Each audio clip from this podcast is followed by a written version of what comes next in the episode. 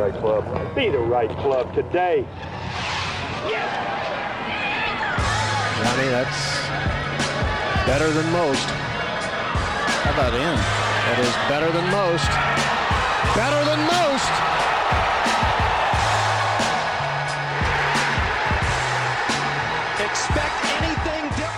Ladies and gentlemen, welcome back to the No Laying Up live show presented as always by our friends at High Noon Sunday night Riviera recap. Solly here. KVV was out on site at Riviera this past week. Hello, Kevin. How are you? you I am fabulous. I'm a little jet lagged, but I am ready to talk Hideki, Tiger, all the things that I saw this week. Uh, a few celebrities, not as many as last year. I didn't get to hang out with Rob Lowe, so feel like uh, you know that was that was a big thing for me last year. It was Rob Lowe, and I walked like 18 holes. Three hours jet lag. Three hours. We doing that? I mean, a little. Come Are we doing listen, Listen, you know, don't, don't, don't be like dropping your Australian knowledge no, here. It's like three thirty your time if you're on the West Coast. You should be feeling great right now. I'm not, I don't know if I'm I'm here that. doing work for the company, and I'm getting dragged by you about how you know I'm not not chipper enough. Come three, on, three hours. I mean, come on, we we can handle that. Big Randy, I know you're probably jet lagged uh, from travel you've done a couple months ago. How are you, Mister Big? I am still feeling a little jet lag. Thank you for your understanding uh, and your patience. I'm great. Enjoyable tournament. Not quite the drama at the very end. I, I think we were hoping for, but uh, an enjoyable week. Week. Excited to talk to you boys about it. Uh, of course, a shout out to our friends at High Noon. You can bring the Fiesta anywhere you go with the all new High Noon Tequila Seltzer Fiesta Pack. Uh, this variety eight pack features two new tequila flavors blood orange and prickly pear, along with two tequila favorites the grapefruit, of course, and the lime. All are made with real tequila and real juice, perfect for any fiesta.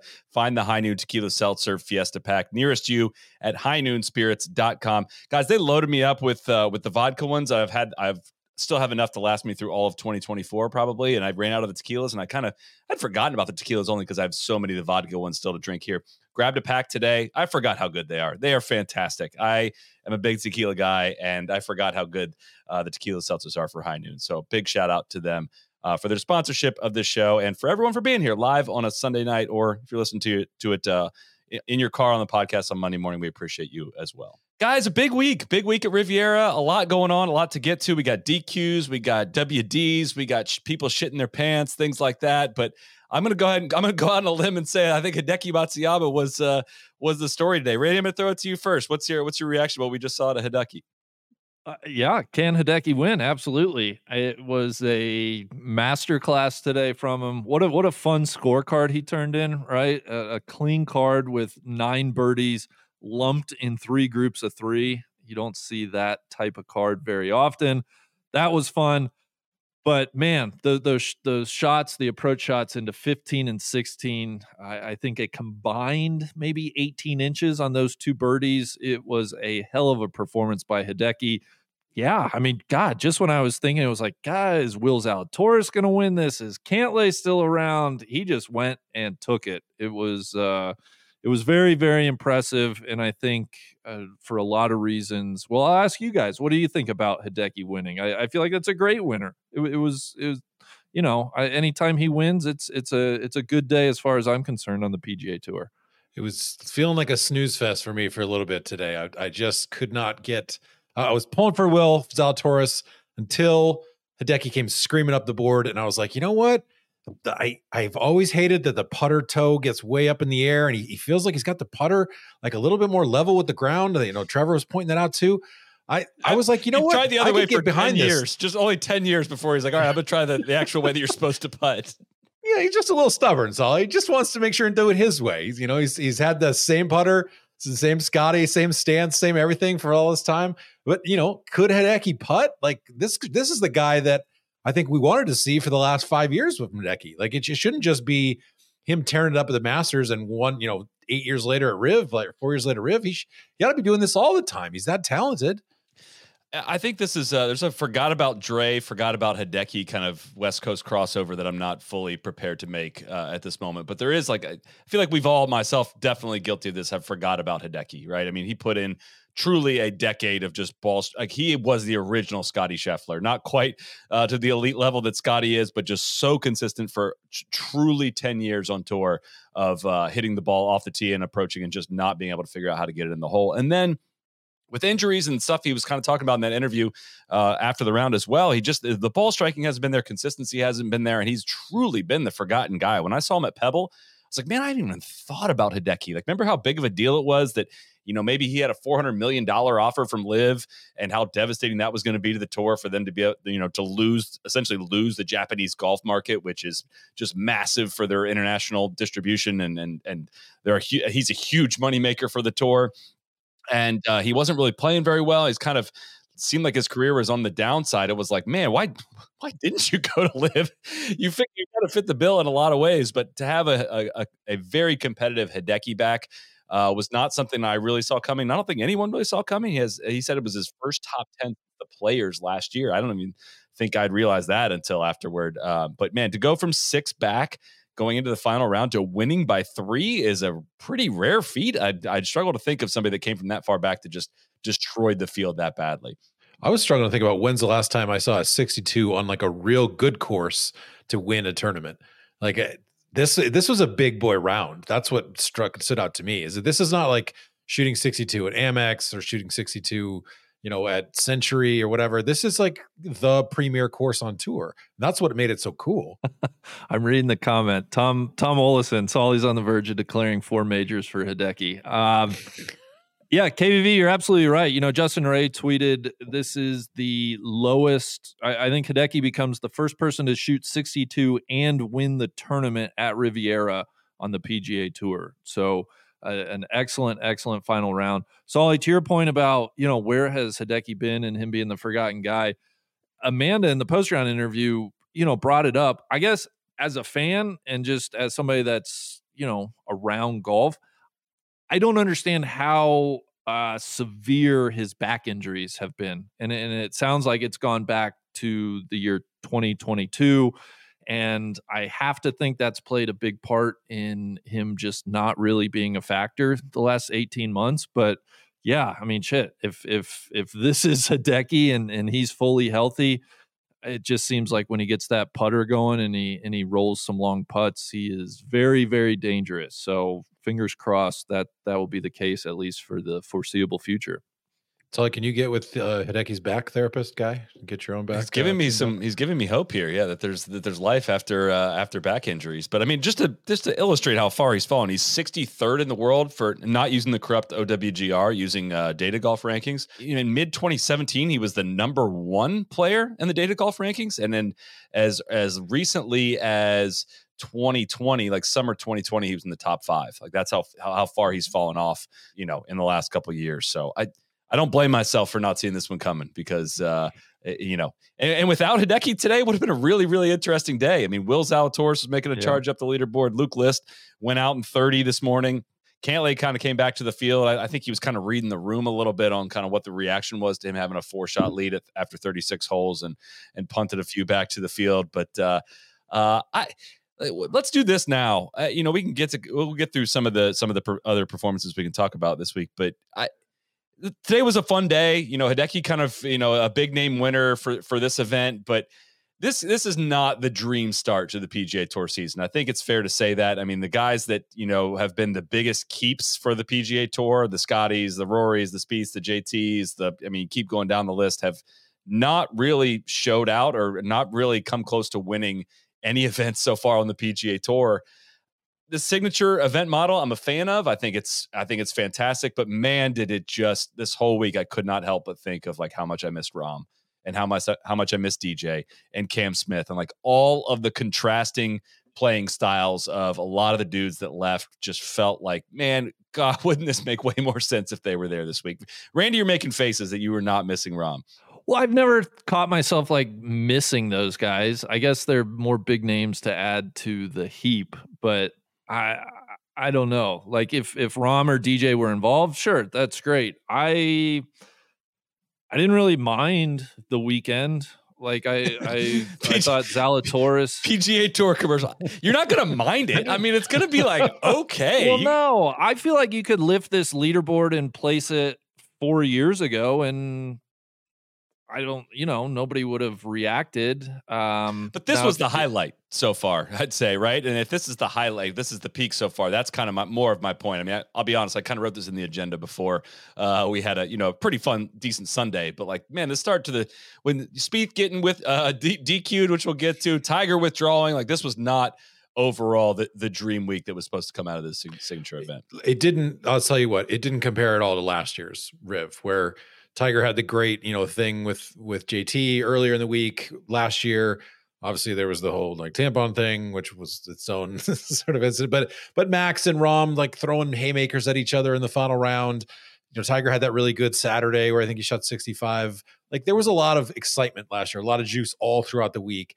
And this week was just kind of like one sort of like meh after another you know Spieth getting DQ'd, Tiger having to withdraw because he's sick, Rory making triple early and just basically punting himself out of the tournament. Like there was a lot of things that went, you know, poorly compared to last year for me as someone who attended both tournaments where I was like, man, like this just just is lacking a little bit of juice.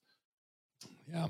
It I mean, I, I on, the positive side, I thought CBS was was really good in terms of the the stuff that they've added to the broadcast, of course, over the last couple of years, bringing Rory into the booth, bringing Gary Woodland in on Saturday, the camera angles they were using, new graphics, all this stuff. Like they were ready to bring it to life. Like on, on the positive side, it just I don't know, man. It uh it. it if, if that's like the, the the best the PGA Tour has to offer, it's the best golf course they play all year long. It's my favorite tournament of the year, and if that's the best it's got to offer, I'm sure we'll get better finishes. Like in, in general, that's just the likelihood you, you'll get some exciting finishes over the course of a year. But it just it it, it feels like the tour is just kind of out uh, out on a lake without a paddle right now. Like it doesn't seem like it's going in any particular direction. That's that's very exciting. I why am I the like optimist here? I, I maybe I just don't watch as much PGA Tour golf as you guys. Do, I, I but, promise you that's I mean, the case. That's uh, over the true. last couple of years like there there's so many tournaments that are just so forgettable like the the great thing about riviera is we will always have the golf course and so you always Yeah. have you know these Mhm. holes and certain shots like i i don't know i at no point this week was i thinking like oh my god this sucks or i don't know i i just wasn't falling into that bigger picture i guess which maybe is just my fault it's not where my mind went but I don't know. I, I'm I'm positive that we could find much worse examples of like the state the PGA Tour is in than this week. And I, I don't mean to say that this week is the the you know the exclamation point on the on a slow start. Like again, this was kind of the highlight. But again, we're talking Chris Kirk, a great story, of course. Grayson Murray, a great story. Kind of bounce the both the things that they've struggled with bouncing back. Obviously, Nick Dunlap was uh, a fantastic story, but you know Matthieu Pavon winning Farmers with the leaderboard that was just not not the not their best. It was an exciting finish, of course, but just that's the, that's not what you're dreaming up here. A Saturday finish for Wyndham Clark to win uh, at Pebble. Obviously, last weekend was great. Nick Taylor's performance, but again, Nick Taylor versus Charley Hoffman in a playoff is just it's kind of not how you're drawing this one up. Um, and I don't know. We're done with the West Coast swing, my favorite part, and I just don't think that that was uh, an overall like a really successful West Coast swing for the PGA Tour. N- through no one's fault. Like I don't. There's nothing the tour really could have done other than try to keep some of their talent, do more the, to keep the talent. That that is what kind of where I'm going at with this is there's there's a lot of dudes missing, man. I just you can't manufacture drama though, right? It just has to kind of unfold naturally. And so I guess you would hope that over the course of the season that ultimately would would shake out that way. But you know, for Rory and for Scottie to sort of been pretty meh so far on the PGA Tour season, I think that's that's definitely a hurting. I mean, I, Spieth's a big name, but I don't think we put Spieth in the same category as those two guys in terms in terms of like pure talent. So it would be really helpful if like the two most talented players would play better and would sort of carry the baton for a bit. But you can't force that in golf, right? And so I don't know. What it'd be interesting to see how the next few weeks play out. Like, are we going to get any like excitement before the Masters? Are we going to, or even for the players? Like, is it going to build to something, or is it just going to be kind of this like rise of the mules continuing? I mean, we have the Mexico Open at Vidanta this coming week, the Cognizant Classic in the Palm Beaches. Uh, not not my two favorite weeks on tour coming up, uh, and then Bay Hill, which is another signature event at what at one of my least favorite courses on tour, and then the Players Championship. So, um, not the best month coming up here, uh, or kind of few weeks leading up to to the Players, but uh, an exciting note, a, a positive note that I'm surprised how much I, I'm invested in this guy and care about this guy and root for him when he's on the screen. uh, is the comeback of Will Zalatoris. Randy, this was he was your Valentine on Wednesday uh, on our happy hour show. Just to clarify what I'm referring to, you you sent him a Valentine on our show on Wednesday. I was surprised by that, and uh, it was very prescient of you. Will Zalatoris back in the mix, played some really good golf. Uh, didn't get it done today, but uh, finished T two. Yeah, it uh, you know he's had he's had some decent results, some actually some some pretty good results at Riviera in the past. I believe a top 10 maybe last time he was healthy and um I think it's great that he's coming back. You know, again, we rewind and gosh, when he's been a factor in majors and obviously went through the microdiscectomy and just seeing him healthy and being in contention, I, I think is a great step for him. And I don't know what it is. I, would be curious. I'll I'll pose this question to both of you guys. Like, what is it about Will's game? I just find myself I enjoy watching him play golf, and I think I, I, tried to think about it a little bit today. I mean, he's he's a, an excellent ball striker uh, with just enough shakiness in the putter. Obviously, it's still that putting stroke, the ball coming off his toe. I mean, it, it does look a lot better with the with the broomstick, but still maybe not how you would draw it up. I, like I think that's what attracts me to him, right? Is is he he's so good in this one area and and can seem so shaky in this area in this other area. It just makes for a bit of a roller coaster. But yeah, bigger picture, I'm I'm thrilled that he's back and healthy. Uh, I don't know. It, it, sounds like Solly, at least you feel the same way. I, he he just is fun to watch. I don't know. He, he's just a guy I inherently find myself uh, interested in watching. Something about you know not all great ball strikers are really fun to watch play golf, and I, I, I, he is. I don't know if I can fully explain why. I love I love his swing. I love his his shot shape. I love just when he gets on a heater with irons. It's it's just genuinely exciting. I mean, no one, not that many guys can fire at pins the way he does when he gets hot, and it's really really fun to watch. Is it? Uh, you know, do his numbers probably compare pretty closely with like Xander or Cantlay probably, but it's just not nearly as exciting when when they do it. I his per, I don't know, he's a pretty cool personality. Uh he's he's given us some huge moments in major championships. I think that really helps. Like the dudes that elevate their play at the hardest tournaments on the hardest courses and give you really memorable moments just I feel like just tend to endear themselves uh, to golf fans, whereas Cantlay and Xander tend to get the reputation of uh, not performing the best in those scenarios. Xander a bit unfairly, if I may say. But uh, yeah, today we got to talk about Xander today. Uh, we will. Total sure non-factor. We'll get yeah. there. We'll get there. Right. Uh, but right. I don't know. I maybe it is just the the, the putting struggle or or, or uh, what whatever it is. But I I love rooting for Will. I find. Uh, I had a great, we had a great podcast with him, and I've enjoyed all the media he's done over the years, and just seems like an easy guy to root for.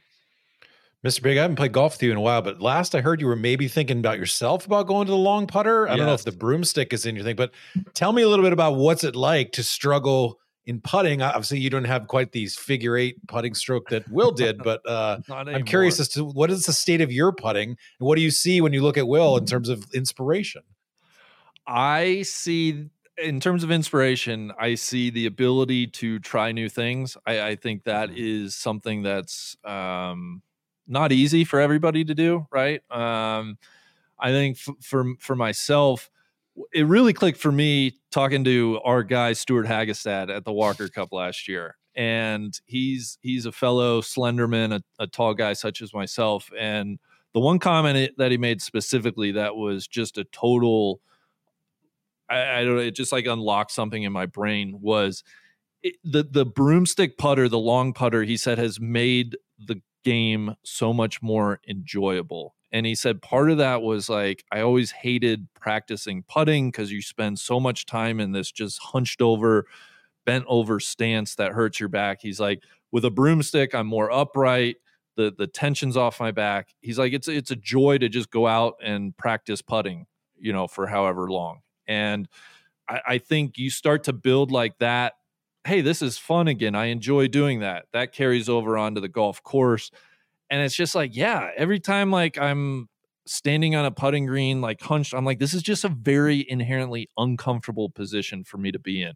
And there's strain on my back. So the broomstick, I want to go to the broomstick. I want to give it a try. I don't know if it'll make my putting any better. I feel like my putter's gotten better just going to the claw. Like I've the yips are are pretty much gone. I'm not like a great putter by any means, but um, it's good to see it working for Will. and he looks comfortable. You know that uh, a couple times the the commenters were saying, you know, that ball kind of comes off the toe, but you see the mark on the ball and it's and it's rolling end over end pretty well. So, um, yeah, I'm I'm hopeful he's found something that works for him. Randy, you said that about, you know, enjoying the game more with the broomstick putter. And I got to say, I feel the exact same way about the driver. And this is the time when I let you know that this episode is brought to you by our friends at Titleist and the most played driver model on the PGA Tour, the TSR. It has been in our bags for over a year now. I think it's safe to say we have seen a hugely positive impact on our games off the tee. First and foremost, if you want, if you're in the market for a new driver, go get fit. I was a scratch golfer that was not playing the right right driver through my own fault because I was lazy and did not go get fit. And I would, you know, try with our old uh, when we were with Callaway, I would just kind of roll over and try a new head with a, whatever shaft I had because listen, that those offers were there for me to get fit, and I was too lazy. The Titleist guys got us fit into what we needed. The answer to unlocking more distance, accuracy, and consistency off the tee. It looks different for everyone, and making a purchase off the rack is pretty much a surefire way to leave even more yards and fairways hit on the table. They offer four models the TSR1, TSR2, TSR3, and TSR4 that are engineered for different player profiles and swing styles. A certified Titleist fitter can help you find the right model, loft, sure fit settings, and shaft combination to play your best golf. You will not guess all that properly. I promise you, you will not guess all that properly. You will not get there on your own. If you haven't been fit, you aren't playing your best golf. It's that simple. Head to Titleist.com, get the process started, and find a Titleist fitter near you. I didn't mean to cut off the Zalatoris con- uh, convo there, but that was too big of an opening there, big, and I had to take it. I absolutely had to take it. No, um, you, uh, an, you guys raised an interesting point though. Why are some people? It's not like Will has like a really dynamic personality, but like, why is some watching some people fun to play golf and some people not? Even though like the proximity they hit at the hole might be similar, or even like I I do not want to have fun watching Patrick Cantlay play golf, but I have fun watching Will Zalatoris play golf and I couldn't tell you the difference other than it's just like the eye test. It's just inherent to one of them sort of is I find enjoyable. I think if you don't say dumb things off the course, you raise your profile tremendously, right? I mean, people think. I mean, Cantlay has you know said some things and doesn't. It's, it's so much of it too is just the demeanor you carry yourself in, right? If you just are mopey and kind of no energy, like you're just not going to inspire a lot of people yet. When Will's got it going, he's got a little bounce in his step, got a little Rory in his step when he gets going from hole to hole, and uh, that drives so much of it. I mean, people don't like JT for a lot of reasons, but one of which is just like he can get kind of mopey when things don't go his way, and you know everything is always oh, woe is me when it's not going perfect, and we don't really see that very much out of Will, and I think that drives so much of what uh, just kind of nat but without people thinking about it that drives so much of how you end up rooting for or against someone it's just their mannerisms. So that's my guess. I will say sully it's fun to watch phil mickelson play golf and he said a lot of dumb shit off the course so but his how good the, are his mannerisms? That, his mannerisms he's are the great. best point he's the best case for all of that. I mean thumbs upping everyone just wearing emotions on his sleeve and he's never mopey out on a golf course it's interesting, KVV. It, it, it, I think it is the eye test. It's like going to look at a piece of art. Yeah, yeah. What what is it about something that you know the, the viewer uh, attaches to and likes that they don't about another person? You know, I think it's a different thing in all of us. Rahm, who I actually love, like Rahm's personality. He's well spoken. I think he's a smart guy but just watching him play golf, I've I've always said I, I don't enjoy it. I, I don't really like his swing. It's very effortful. It's it's not like graceful and fluid. And Rahm stinks. Um, You've always said that. He's a fan. Uh, yeah, it's just yeah. You compare it to other guys for a while, and it's like yeah, I, I, like that. You know, it's like watching different jump shots, right? Why do why do I love watching yeah. certain people shoot a golf ball or a basketball or you know, baseball swings. I, I don't know what it is, but I, I, do think there is something just inherent in all of us that attaches to certain people for whatever reason. A question from TX Brew Dude. Do you think Zalatoris shakes his runner up demons at majors this year and wins one? I think this is a different question after this week than it was prior to this week because wins one. I, I could see him contending. I just don't know that I'm not quite ready to say getting over the leap. I, I, will say you you look at the strokes gain style. I know this is this is your block, but it seems like the strokes gain each week with the putter are getting better and better for him. It started out like a kind of a disaster, and everyone's like, "Whoa, he fixed it with the long putter, huh?" And like gradually, he's gotten better and better and better until like I think he was gaining like two strokes on the greens this week. That's pretty freaking good. His total for the week, he gained 2.2 strokes, 15th in the field this week. Oh. Listen, the dude get again. He's just one of the and and Data Golf did a great uh, has a great graph um, that I tweeted the, the image out today was like who plays bet is like a, you know the the y axis is showing your play in major championships the x axis is showing your play in regular tournaments and will jumps off the page as being like one of the best in the world at major championships and very normal in regular PGA Tour events. Right? He's just like he's kind of like a Brooks Koepka in that He's regard. new Brooks. Um, mine, you know, he's missing five of the majors that Brooks has, of course, to this point. But I think they're on the same. I think they're on the same playing field. I don't know how anyone could call me biased about that statement. Uh, but like, you know, probably again, hate to do this to our guy, but Max is probably on the other end of that scale, right? And I think it Zalatoris has played in nine majors as a professional. He has finished runner up in a third of those. Three times he's finished runner up. Once losing in a playoff, nobody beat him over 72 holes. The other time he thought he made the putt at Brookline. I thought he made it too. And he finished runner up to Hideki in 2021. Like those are his major, like he could easily have three majors if the ball bounces a little bit different way. Uh, top 10 and six of those nine. Um, and he has, yeah, a runner up at the Masters, T6 at the Masters, T8 at the PGA, runner up at the PGA, T6 at the US Open, T2 at the US Open. So I, I'm gonna say I'll say it right now. I think Will wins a major this year. I, and this was not something I was willing to say before the season started, but uh, I I just think that there's that's not a coincidence. That kind of a major record and one little sign like this of playing. This is a major championship style golf course. Like it, it is. It's not you know major championship you know rough and, and the, some of the things that go into that the setup for it, but. Uh, that level of difficulty, that golf course to elevate his play like that, I will say he wins a major this year. I just don't know. I guess he's only won one PGA Tour tournament, right? Am, am I reading that? Remember that right? Like That's a You are- compliment that to him. Correct. It's it's a fake style of golf. I It's agree. not real. I agree. Well, okay, it may may have occurred on a green screen. I'll concede that. Uh, maybe it was on T, part of TGL and I just didn't even know it. I, listen, but I will say, doesn't like knowing how to win mean something? Like I guess, like you, Tiger always talked about, like oh, you got to put yourself in position to win, and then like figure out how to sort of get over the hump. And and I guess what's holding me back on the Zalatoris winning a major conversation is I feel like yes, it's totally true. Like he's been right there, but also like he didn't quite get it done in those instances, right? Like Matt Fitzpatrick hit an unbelievable shot into 18 and Will didn't quite do it. And Justin Thomas made the freaking shot on uh on 17 at Southern Hills. Like drove that green, put it in, made that birdie, you know, made an unbelievable shot into 18. I just feel like I, I don't want to know if that's like a learned behavior or whatnot, but I guess I'm just having a little bit of hard time believing that a dude who has only won one time on the PGA Tour could f- get himself in a position to win a major and feel like, oh, I'm just going to put the pedal down. Now I'm going to take over. Now I'm going to win, having not done that a ton of times. Is that fair? So you know, you know who my aspirational comp is for Zalatoris. It's it's not Koepka, Okay. But it's a guy that won three times, but won a uh, one at Augusta and one at Oakmont. Hopefully, later in life stuff is not a comp, but Angel Cabrera is somebody that uh, you know Zalatoris could have a career like that where. You know, honestly, I Big could game see him yeah. winning a, a, a Masters at some point in the U.S. Open. Like he might not win that much week to week on tour. Um, What about Retief Goose? but yeah, Retief hmm. Goosen, yeah. Your your point about learning to win is an interesting one because it's it's an idea that I really like. I'm just not sure what the quote unquote data would suggest. You know, I, I think it's one of those things that like it it it sounds good when you need to use it, but is it actually that important? I I don't know the answer to that. So Katie. if Certainly, can- it's something that people say in other sports. Oh, he's, Yeah. he needs to learn how to win the big one, and maybe that's bullshit. But I, may I just want to throw it out there for discussion. Can I throw a little data at you on this? I just looked this Please up do. as we were talking. Um, five times he has entered the final round of a, a tournament since he's made the PGA Tour. I eliminated Korn Ferry this. Five times he's entered uh, the final round in the top five. Okay.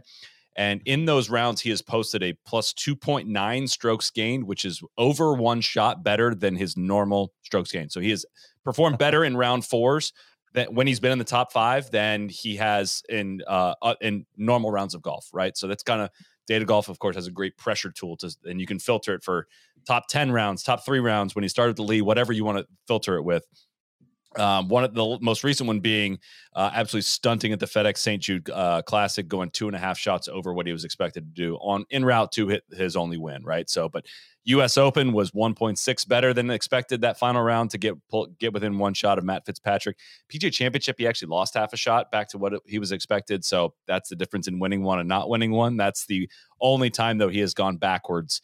Um, you know, it, when he's gotten into the top five going into a final round. So it's not like he hasn't been able to close or just play well in the final rounds. It just it again every time you go get into contention, you are t- your your probability of winning is not good, right? And you just have to get yourself into contention a lot of times for it to actually happen. And there's only one Tiger, of course, he, that's the outlier to all that. He so he may be a killer. He just maybe hasn't killed yet. He's it's premeditated. so Tom Cruise is out there about to arrest him for killing, uh, but yeah. he hasn't. He doesn't killed yet. We need some pre-crime reports to to come through. Uh, we'll give a huge shout out to Luke List. Uh, had a fantastic tournament. He had a tough back nine today. Bogeyed the 10th holes, bogeyed the 12th holes, bogeyed the 15th after making uh, an eagle on the first, birdie three, birdie on three, birdie on five, birdie on seven.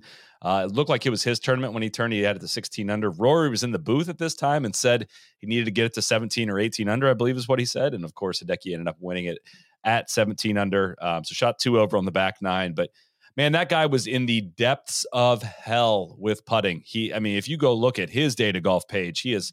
I think the the article I read, I don't know if he beat this last year, but he'd never finished at better than like 152nd on tour in putting.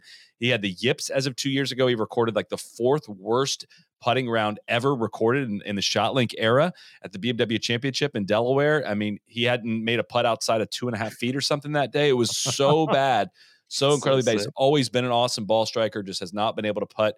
Number one in the field this week in putting. And uh, I mean, he looked like the best player in the world in that front nine this morning. He was making everything he looked at, absolutely stuffing every iron shot. It did not last for him, but uh, I'm I'm I'm very very happy for him to to get dig his way out of the the depths of hell when it comes to putting. And can he give Scottie Scheffler a putting putting lesson at this point? well, I someone was saying in their Slack that they could fix Scottie's putting. Do you want to, to mention who oh, that yeah, was? I, could, I think I, I, could fix Scottie's putting and give me like okay. I give him one drill and I think he would tr- just.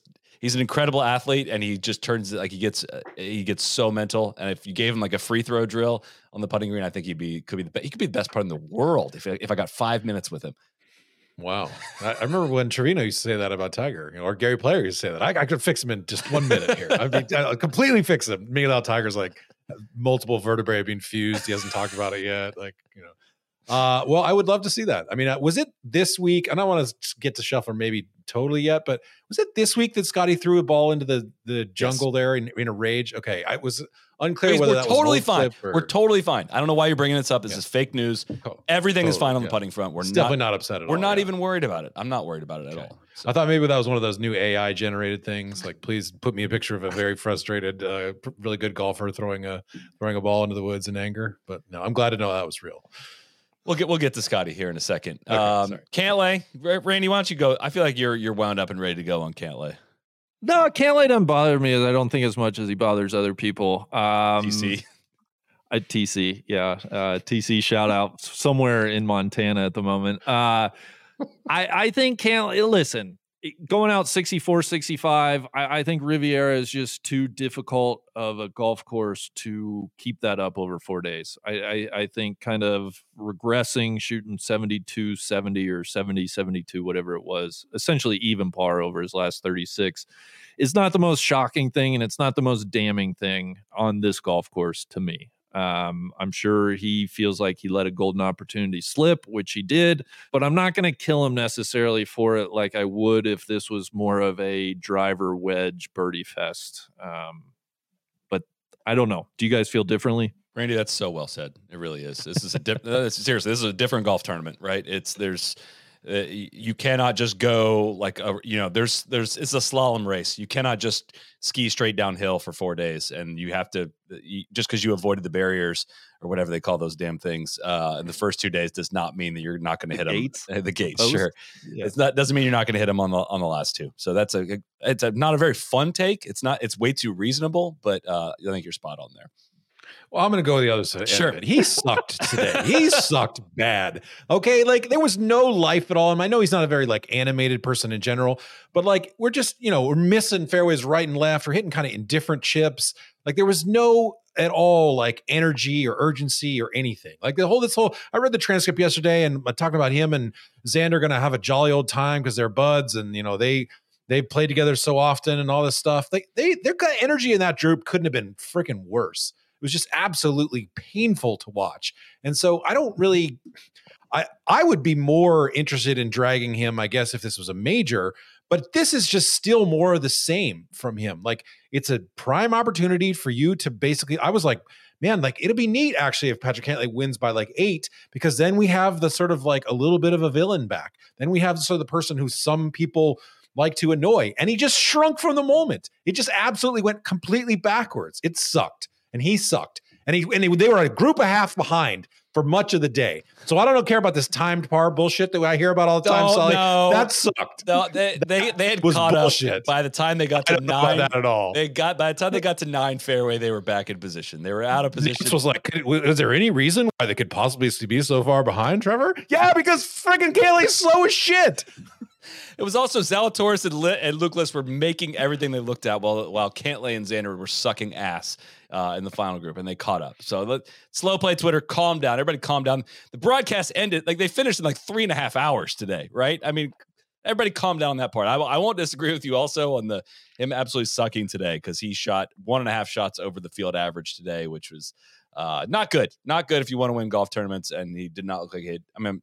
I don't mean this literally, but did not look like he had any, any interest in winning that golf tournament today. Look, he, I get maybe not having a great front nine or whatever. You don't come out with like, but, there was a time when he needed to like, get his ass in gear and like go at a pin or do something. Like he just was completely seemed like he just didn't care at all, and that's what's frustrating about him. That's why it's not as fun to watch him is because he the, a round like that looks kind of similar to the good rounds. It's just like, and other than the good golf shots, like he's just kind of like you know moping his way through things. I, maybe that's the way he plays great. I get it, but it's it's not for me, man. It's not my tempo. I think it. We got to at least go back to. He also sucked Saturday, right? He he was not the same golfer on on on the weekend as he was those first two days. And uh, again, back to like the the mannerisms conversation, right? I mean, Cantlay's not going to appeal to anyone with the way he carries himself on a golf course, right? I do. I, I know I bring this up a lot, but I I do always fall back on when we interviewed him, like in 2020, I think it was. He was actually really insightful, really interesting. Uh, you know, before he kind of became this what whatever he's become here the last couple years. And I always think about this whenever I, I have a tournament coming up. The way he approaches golf tournaments, he says, "When I put the tee in the ground on Thursday, when it starts, everything is done. Like the all the work, uh, everything that happens from Thursday to Sunday is a reflection of the work I've put in. Like it's all kind of written in the stars, right? And I think that can be really a really good release of like don't put too much pressure on yourself. Don't get too high with the highs. Don't get too low with the lows. Like everything that happens now is all based on what you've done prior to this moment rather than like tensing up over important shots or things like that. So i wonder if that leads a little bit of that to you know a, a mopey sunday afternoon was just like yeah everything's been determined for me. And uh, you know, again, that's not going to be that appealing to people, but I always, I think that's a good, a decent tournament mindset, even if it's not going to be the most fun to watch. Cody, Yeah, the one thing that I want to add here, KVV, I'm actually echoing a lot of your sentiment here, but Cantlay is also sick as shit. Right. So I don't know if he talked about it yesterday or today, but these guys, something happened to him. I don't know. It's spread around the entire event, just like Spieth, just like Big Cat, you know, Tiger out there struggling. I guess he had a 100 degree or, or higher Mm. temperature today. So that's kind of why he didn't have it. But usually Well, I'm, that's good I'm in your reporting. I would boat. like to know that. Well, if you you should have stayed out there and been one of these, uh, uh, you know, Do you volunteer- apologize, KVV? Do Exactly. you Wow. apologize? I don't apologize for escaping the influenza uh, wave that Epidemic. Uh, but then the epidemic. 1918 flu has broken out here at the Genesis. Ah, I don't know. I, I just, you know what? I will say I had a lot of fun watching Cantlay in that Bryson duel, the BMW. I, I was one of the last events that I covered for ESPN, I think, uh, and that was like a that was really like throwing haymakers. I was like, man, this Patrick Cantlay dude, like he is standing toe to toe with Bryson, who's hitting it 40 yards by him, and he's totally unfazed, and he's making all these putts from everywhere. That's the guy that I wanted and thought he was going to be, and he's just sort of been like not a killer since. So that's what's frustrating. I mean, look, if he's sick, I get it. It's uh, whatever caterer they had bring in or whatever they were, you know, holding hands and in prayer group or whatever the, what was going around. I, I can't control that, but man, it, it just it was a bummer because I was psyched today to see an actual like something from him. You were psyched to see something from him. Like, does anybody get? Psyched to see? Yeah, I was. I really was. Cantlay? I was like, you know what? I, I want to see Patrick Cantlay dominate an event. When I you know, obviously the lead slipped away. This was a little bit like on Saturday feeling of like if he's at you know if he's up by four, I want to see him just like pull away and be like that prick who's like, yeah, guess what? Like I I just dominated the signature event, and I know a lot of people don't like me, but I kind of like that the, the, the most interesting he's ever been was at the Ryder Cup when he could feel the negative energy from all this. It's like what, what Patrick Reed used to do, just feed off of that. So that's what I wanted to see, and it just went the opposite direction. Hmm. It's really interesting because I, I think as much as Patrick Cantlay would make a great heel in the game of golf, and for a lot of reasons, I, I think people think of him that way. There's something about him. I, I don't think he's built for it. Like like he doesn't have yeah. that to to me at least, and I don't know the guy from you know John Doe, but it, it just seems like to me he's he's a he's almost too thoughtful, too smart to just fully lean into like, yeah, everybody hates me. I don't care. I, I just don't think he has that in him.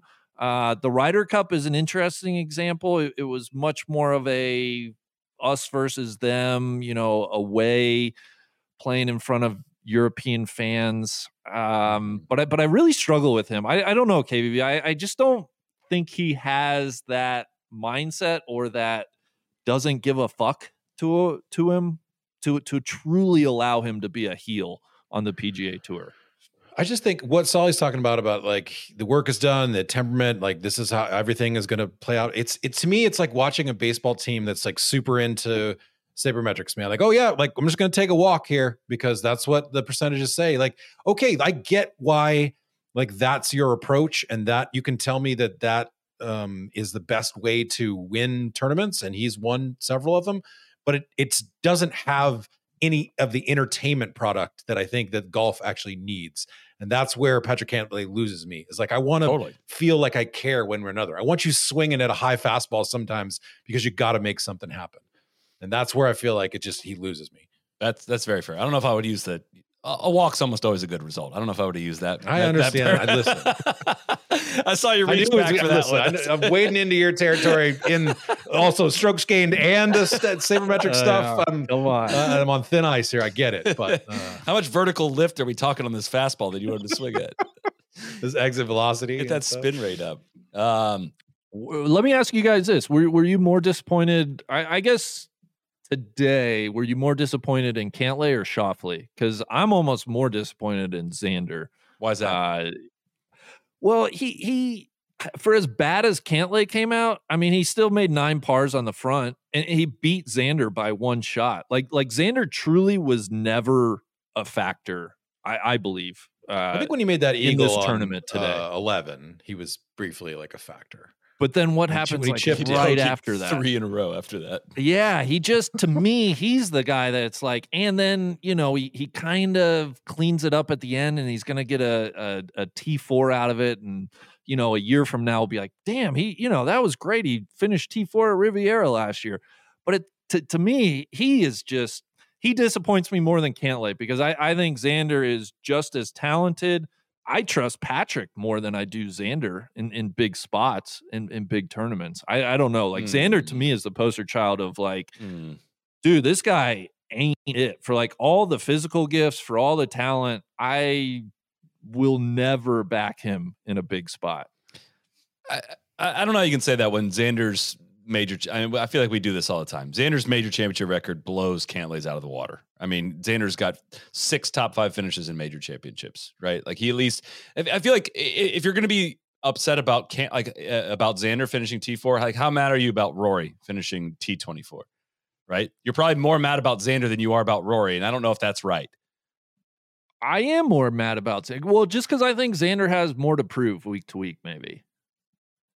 It's a good point. He has better finishes in majors, but I, there's just something where it's like, dude, I just keep waiting for this big breakthrough. And it's seemingly he just is never going to be the guy that I feel like everybody has wanted him to be or touted him to be.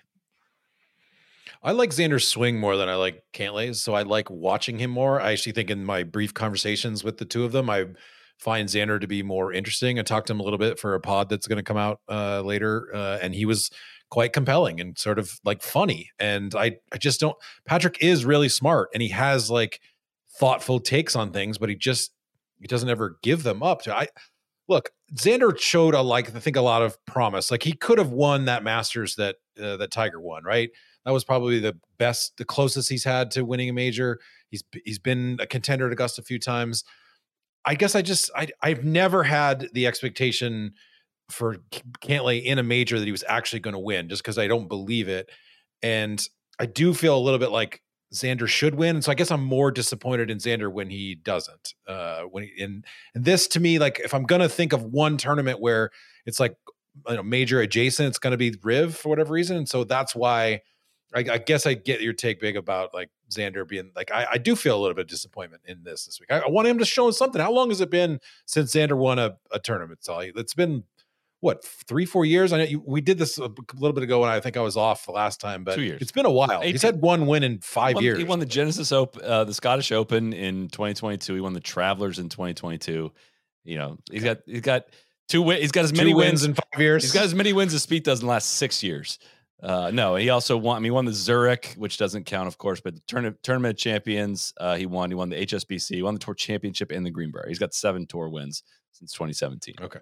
Um, withdrawn. And I would say he he should have he could have easily won the Masters that Hideki won 2021, the triple on okay. 16. That was that was the one that uh, sticks out the most. But again, another guy that just I don't think a lot of people feel a lot of emotion when he plays golf. Um, I think the next guy, which we're going to get to on the other side of this one, uh, I think some guys, people do feel a little bit of emotion. I don't know what it is, uh, maybe some indifference, but uh, I'm going to get to that. But you listen, Big, I got to call you out for this one for being an influencer on this. Okay. You all know Rhoback, best fit, best mm. feel. This hoodie I have on right now, I think you wore this at Pebble, was it? Uh, this little, uh, yeah. uh, it's got the dots on like it. Like the uh, red and yeah, I loved it. Yeah, yeah. I was like, well, damn, how'd you get that one, man? Put it on my list for. Real. They sent me one. I love this hoodie. They are fresh off new restocks of our favorite polos, hoodies, and Q zips. Trust us when we say there isn't better gear uh, for the golf course, or if you're just out and about. The fit, the feel, the quality, it is perfect. They are fresh off the restock of some of our favorite performance polos. The material is moisture wicking. It's got great stretch. The collar is crisp. They fit so much better than those old boxy polos. Uh, they they pair fantastic with uh, with their pants. Uh, the performance hoodies. I don't need to say anything more about them. I uh, other than I probably should mix in some other uh, articles of clothing that I wear because I wear performance hoodies almost every single day. The Q zips are back. We love them. They got a great classic look, but with soft performance fabric that makes them incredibly comfortable. They're versatile. The Q zips will have you feeling good and looking good. And if you haven't already, it's time to load up on some Rhoback, both for yourself and for others. Use code NLU at rhoback.com for a generous 20% off your first order through the end of this week. That's R H O B A C K.com. 20% off bottoms, Q zips, hoodies, and more with code NLU. Get ready for the golf season with Rhoback. Guys, you're never going to guess uh, where Scottie Scheffler finished in strokes gained tee to green this week and where he finished in putting. Did he finish first in strokes gained tee to green and second to last in putting Flip or them. third to You're last? really close. Second oh. tee to green, dead last in putting. Dead fucking last. Dead last. we so do this sick. segment every single week, and somehow so it keeps repeating. putting is fine. The putting is fine. Saul. It's a, find a new slant. But this this has to be it. Dead last signature event. This has to be it for a, a blade putter with this a conventional grip. Something has to change in the very next start, right? It has to be a mallet, has to be a claw, has to be a broom, has to be something different than what we just saw. It cannot. He cannot. Do, do you think again. he's he doesn't want to do that because then it will feel like he's panicking? Like I think that's part of it. That he's like, oh, oh it's as long as he can crazy. live in denial, that he's like, it's it'll be fine. It'll, it'll come back one day and everything will be fine. Totally. I I in that but nut? It, but he's done it at the highest level. He's done it. He's done it with a, a, a he was not 2022. He was an awesome putter. He was incredible putter. He was so good. He won so much in this time of the year, and he made like every eight footer he looked at, and he looked truly unbeatable. And something went away, and dude, I mean, like his putt on the 18th hole. I mean, it wasn't a gimme. It was far, very far from a gimme. It was a, you know, of course he stuffed it in there on 18, and he had 10 feet six inches I mean, the I mean, it never had a chance. It missed like a foot low from 10 feet, like wrong speed, wrong line. I mean, we're not talking about somebody that's burning edges anymore. It is, and that's where I said I truly think I could fix him. My favorite. I, I, I truly believe if he did this drill, it would fix him. My Let's favorite drill it. when I when I suck at putting, I what I do is I'll put a tee, and it depends on how far away from the hole I get, but I'll put a tee maybe like that far outside the hole on the left and that far outside the hole on the right. And all I'll do, I don't care how far past it goes, past the hole it goes, I will just do a drill to kid as many putts through that window, through that gate as I can. And as I go farther along, I'll dial it back to be like, okay, now my rule, I can't go more than three feet past the hole, right? And do like, don't worry about if it goes in, but just hit putts at the hole with make speed instead of like trying to dime over the very front edge of the cup. He's just guessing on speed and line. It's a guess. He's not like actually trying to make them because he fears the comebacker too badly. Like he he's not. It's not close. And I I, I, I have been joking that uh, you know I, I'm not losing faith in it. Like the, it's a bit at this point. Like it, the faith is gone. Like it is not close to. It's not close to flipping at any point. Uh, I'm finally willing to go out on a limb on this after 25 straight tournaments like this. But uh, he's just not an athlete when he goes to putt anymore, and something badly needs to change. Do you think he will? I, I am very. I think he won't. I think he's just going to keep like he's going to be the new Hideki, literally, where it's five years of like just uh, he just to me he seems like very much like if I just stay grounded in my faith, if I stay like committed to my thing, it'll all work out, everything will be fine. And I'm just like, yo, dude, like a claw would be great. I don't think even the mallet. I mean, it's funny to hear Rory say he should probably go to a mallet in the booth. Uh, that's usually kind of a thing. Like you don't talk about other top Yeah. players like shit. You you leave that stuff alone. Uh, but if it's that drastic, where even Rory's like, yeah, dude. Like, I mean, other players have tried. Like Jordan Spieth putted with a mallet for a you know a couple tournaments. He said it just helped him reset and get back to like I could see my lines again better. And uh, I, I held the bench that old putter and make it feel. I mean, he's, he's tried other putters, but might be trying to just try to hold different kind of feel. Yeah new new feel new look i i will uh, maybe he will make a change next week if, if he is stubbornly refusing to make a change and still putting poorly i cannot fathom why or what the motivation would be for that i i do not understand that psychology When is it Brad Faxon time? By the way, like where, where, where, where, Brad? Where are you at? We need you. Like we need you involved here, right? I mean, I want to see Scottie dominate. I, I know a lot of people don't feel that way. I want to see. I mean, this it, the way he's hitting the ball is so outrageous. I want people to appreciate that. Like we're watching greatness for like eighty percent of the game, and he just can't handle the final twenty percent. And I, I don't know, man. It's it's fascinating. It really is. But I want to see somebody go win a lot, and like he's the the guy that's going to win a lot if somebody is going to do it a lot. So I don't know. I wanted to see. I want to see it before the majors. Like that's this is when you got to give it a try because you can't be like Right. rolling up to Yep. the putting green at Augusta like he was last year and spending five hours there and like getting a little bit angry when you know Damon Hack asks about it or whatever. Uh, it's not. It's not a problem. It's no big deal. And like, no, dude, it's we've seen a year of this now. I'll say that the um the fr- the visible frustration was that was the most I've ever seen, right? Of him just like flinging putters. He flung a putter on Saturday, threw a ball into the woods. Like the anguish is like he's wearing it now. Like I think he's he's got to walk off this week and say something's got to change. So we'll see if it actually does. it's really I saw you know doing these deep dive historical things. You learn like how much like things uh, continue to echo throughout like time and history. Like Tom Watson struggled so much with his putting, like as he got into his late twenties and thirties. He was essentially Scottie. He was hitting the ball incredibly well, and he just could not putt. And it's like he he never really figured it out in the same way that he was before. But it's just like something happened to him when he was like young and free and loose and wasn't thinking about all his comebackers. And then all of a sudden something crept into his brain and he just he spent years being tormented by it. It's gonna be it's gonna be It's so interesting. awesome. it's It's gonna so be awesome. interesting. An MC Hammer for uh for JT this week. He's been playing some good golf, so I, I don't I don't know if it's it's time to necessarily uh, hammer him for that. But disappointing in the in the he, he's been playing the mule events really well. So disappointing at, at the signature event on a on a very real golf course for the performance he turned in. And then T twenty four for Rory. I thought was decently noteworthy of, you know, he won uh, over in Dubai and had a runner up over in Dubai to start the year. And then comes over and does uh, gets T66 at Pebble, which is like an MC at a, at a uh, you know a, a, signature event, and T24 this week is is not the start we are looking for uh, for Rory out of this year, but um, I'm wondering if he did win the pro am at, at, Pebble, just to be clear. That's you know, true. He brought a sandbagger in and and won the pro am, even though he shot like what plus one or something. Like what a, what a, sandbagging situation that was. My God. Listen, I mean, some of the ham and egg might have worked out really well. Who knows? Maybe, you, yeah, you never know. so. But um, just some sloppy stuff from him. I mean, he had a you know had it going decent. It was 300 through 10 holes on uh, on Thursday, but made a double and a triple back to back on 15 and 16. As week looks a little different if he doesn't do that, but. I, I do wonder if you can kind of view this whole run up for Rory, this whole plan for Rory of just like, yeah, I'm going to play a bunch before the Masters, and you know, it, it, if he sucks leading all the way up and wins the Masters, none of this matters, of course. And maybe he's treating this as like, dude, none of this matters. I've put too much emphasis on these tournaments, and I've not been the most ready for Augusta leading up. I don't know. That's reaching for something there, other than uh, you know he's taking a different approach this year. Of course, he takes a different approach every year leading up to the Masters. But would obviously like to see him playing some better golf, but.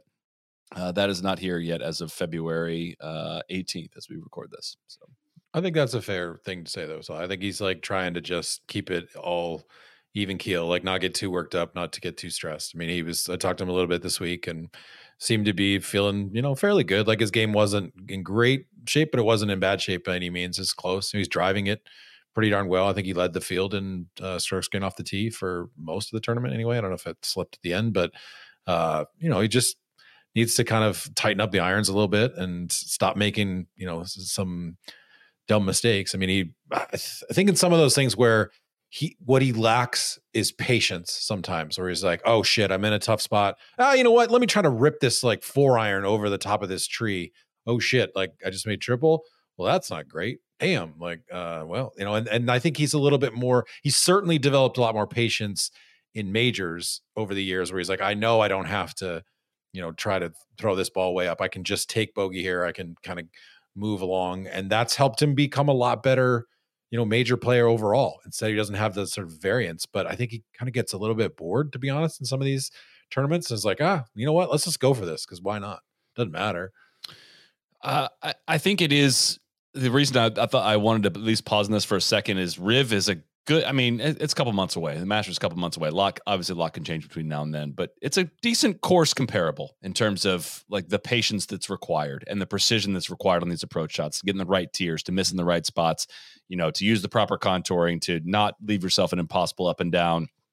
You know, not a uh, heavy rough not being a big factor on this course, and you know, again, if you if you looked at uh, like the course history tool in data golf riviera like its third most similar score is augusta right? Like it's it's very similar kind of style of test. And so you want to see him go through like the double black diamond technical skiing and and and kind of give us a tease that he's going to be able to do that in a couple months. And that didn't happen this week. That's um, just it, i think that's that's not nothing. It's, this was real real golf this week. And uh you know that that's what that's what makes the Zalatoris thing super interesting to me. But we'll see in a couple months. He had such a weird day one that I felt like just kind of put a uh, fog over the rest of the event for him. I mean, what was it? Du- he doubled fifteen, tripled sixteen, and then I know he birdied seventeen and then bogeyed eighteen. It's like, dude, what what are like what are we doing? You you did that a pebble? You can be patient. What's that? He did that at Pebble. I mean, he had the 500 at Spy and then just just lit himself on fire in the back nine of that opening round. Uh, yeah, I, I guess just you're. It's like, dude, you're you're too good to without hazards in play, right? Like that's the thing. Like I, I understand, like oh, you caught the water going for a shot or whatever, but to to go double triple uh, without any penalty shots on back to back holes, it, it's just like, dude, you're you're too good to do that. It, it just a little bit unbecoming which is a shame because then he's like he's out of it the rest of the week. Yeah. He did say he was working with Bannon a little bit this week to sort of get his game tightened. So, you know, kind of in a little bit of a transition thing, maybe just working on he's he doesn't usually he's not one to usually bring the coach out and work with him uh, like while he's in on tour. So, you know, maybe just getting the things a little bit tightened up and it's figuring out the feels. El Cat, El Tigre, El Gato, I should say. Um, of course, tournament host this week. Carted a 72 in the opening round, pretty meh round, uh, highlighted by a cold, cold shank uh, where he presented Hazel, uh, thanks to thanks to a uh, yeah, I presented Hazel first. Well, presented Hazel first. my back was spa- my back had been spasming for like three holes, and I was just over the ball, and it presented Hazel first, and that's what you know. That's what Shank. happens. Oh, he's a shank. Oh, I, oh, I It's shake it. shank, Oh, I shake it. Yeah, yeah, Yeah. so. Definitely, definitely. Uh, he gave yeah, us a vintage oh tiger. After a bad shot on thursday and it made me so happy. Uh it was good to have the cat back for as long as we did. He uh he withdrew with the 1918 flu or uh uh, influenza as he called it. Uh great anti-faldo tweet about uh how it sounded like woodrow wilson addressing the nation on his health or something. Uh like that but had the shits it looked like and withdrew after six or set on the 70 on on friday which Can't It's have tough. those Sunday red pants getting Sunday brown. That's tough. So it was going to be a tough scene. Mm, This is mm, fancy cashmere pants that he was rolling out. That's uh, Mm. tough. mm. Oh, that's one feeling good. Oh. Um, What what bad luck? Can we just like if he really got the flu? I guess we're buying that, right? Do we buy? He got the. I, I guess we have to, right? I think with other people getting sick, like if with Yeah, Kaylee it being makes it sick, more with Spieth being sick, it's it seems like what is what is know, hu- it was like, going around. hu- sports world in particular, but the human natural thing when somebody says they're sick, people just don't believe it. Like no matter what, people just don't believe it. I guess it's just that no, I think people rightly distrust Tiger in his camp. th- that's And I fair, but almost always people for that. almost always people like, yeah, if I'm sick, it's like be like, oh, he's out, he's out sick, he's out sick today, can't come into work. Uh, yeah, everybody always always assumes people are faking it. I have a tendency to get overly descriptive when I'm sick. Like, dude, I got the like, you would not see me at the course. I got the runs today. People like, dude, I don't need to know that, but I, I'm not, I'm not faking it. I'm not faking it. Um, that's fair. The, the Tigers camp has given uh, given plenty of reason to not trust it. Uh, the, the But I mean, just what like what bad luck for there to be a Yeah. bug going around, you know, like that. It was weird too. I mean, I was flying. I had left, uh, you know, Friday mid afternoon, so I didn't get to see the ambulance rolling up. Uh, that was a weird scene where I, you know, you didn't know like was he really sick? Was he like having you know chest pains or something? Like why isn't an ambulance rolling up to Riv? They wouldn't let any of the media in the clubhouse or like holding it off. It's like a just. It seemed like a very weird. Uh, I was going to say it was a paramedic truck. Excuse me, paramedic truck. The official, Uh, yeah, the that- official name of it. that was that was a weird scene. And Yeah. until like they came out with the whole you know sick thing i think my honestly my worry was like oh shit like is he having some sort of like heart trouble or something you know? Like why is an ambulance showing up here and he's you know he, uh, who knows? Like his it just it was weird. And i'm glad that it wasn't a big deal hopefully and but i, I get your i do think so like, people say that a lot all the time like oh dude it's definitely faking it Dude's Ryder Cup. definitely Nobody not, gives uh, a you shit know? that the U.S. team did not was had a bug. Like, no, oh, well, they're just faking it. Oh, sure, that's an excuse. And Oh, they're soft. Yeah. uh, how, Yeah. how, how? Tell me this, guys. How? How was it fire truck number sixty nine that pulled up? How is that possible with the cat? How is that Because- possible? You know, every now and again, there's sense of how humor. is it I was just gonna say- maybe. there's things that happen that just tell me there is a higher power. Somebody looking down, laughing at, at all the friv- you know frivolous stuff going on. Like, there's no chance it was number sixty nine. There's no, there's zero chance that it was number sixty nine. So uh, let, to get be serious about Tiger, like he looked fine. He didn't look incredible in any sort of sense. Uh, he's got to probably play somewhere else, right? Before the Masters, does he play the Players? He's still in the Players. think he I had a big to. discussion with this. We're playing once a Uh, month. He- I think he he's got said to too. He said I'm playing once a month, and Yeah. this was not a leg or back pullout. I know his back was spasming, but like this does not seem to be the same. You know, I need to be up on ice for a week after I play four days of golf. Like we, he's got to play the players. If he, there's no point in playing the Masters if you're not going to come in with some kind of reps leading up into it, right? And I know you're obviously praying for a ridiculous miracle at this point, but yeah, you got to come play the players. It's a decent fit for you at this stage of your career. It's a flat golf course. It's not going to be crazy hot. It's not uh, probably not a ton of elements. I mean, sometimes in March it is, but uh, Bay Hill I think would be a disaster with the thick rough. That'd like that would be. Do not do that. Narrow fairways and Valspar, maybe. Valspar Could maybe? be. I, I'd be surprised if he skipped play. Like I think he'd rather have it farther out than the Masters than Valspar. Yeah. Like a little bit more. Yeah. I know. I just said he doesn't need the same rest, but I'm sure he probably looks at it like he would. Uh, you know, uh, an extra week is better than not having it. But um, I, I I I would No intel, no intel at all. I'm guessing he plays the Masters. I will predict that he plays. The, I'm sorry, the Players. I bet he plays. My wish for him, whether it was the Players or the Masters, is that he would just basically play like a nine hole practice round.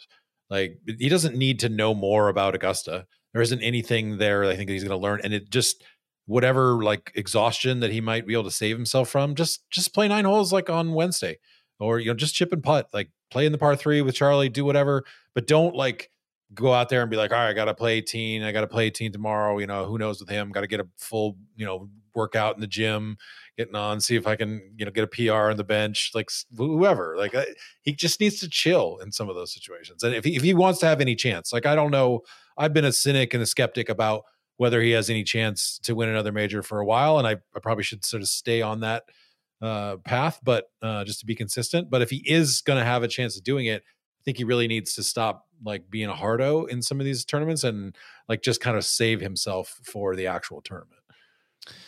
Um, does anyone want to be public defender on this next bit as we get into uh, what happened with uh, our guy Jordan Spieth on Friday afternoon? I have a feeling we're all going to be on the same side of this. I don't correct me if I'm wrong on this, but I I can play devil's advocate. Okay, I could fake it, but I don't believe it.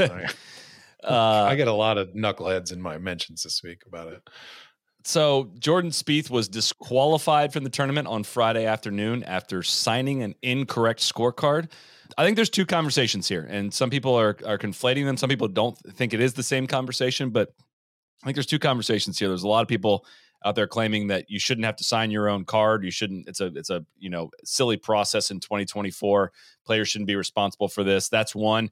And two, is a disqualification too strong of a penalty for signing an incorrect scorecard is is uh, you know question number two. So starting with one, is this an antiquated rule? Should players have to sign a scorecard uh, and add up their tally and report to it to a scoring tent uh, after a round of play on the PGA Tour at the highest level? Look, all right. So I got worked up about this. I know you got worked up about this, Sully. My feeling very much up. Like, is, I just I, people like go. This is a strange hill to die on. Like, no, no tell him, tell him I wasn't. Take. tell him I wasn't worked this up. Is a very. I, this is a simple take here. Don't put in the paper that I was mad.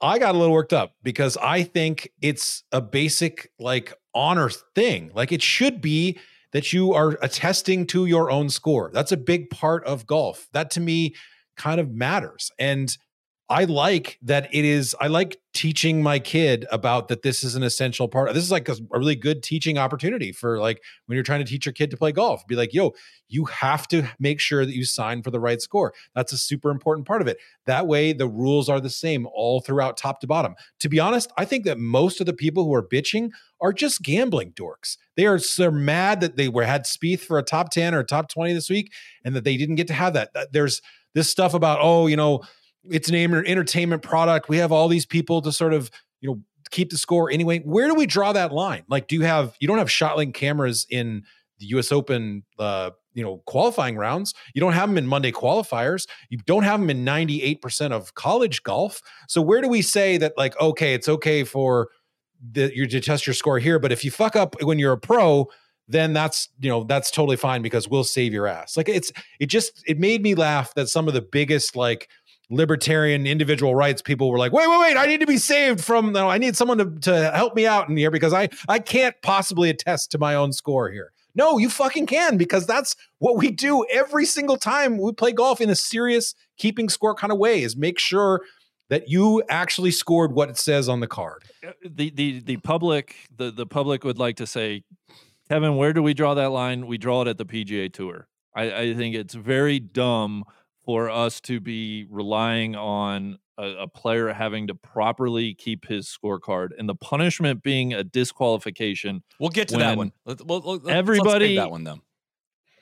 Everybody's score is being kept by volunteers, an army of paying volunteers all around the golf course.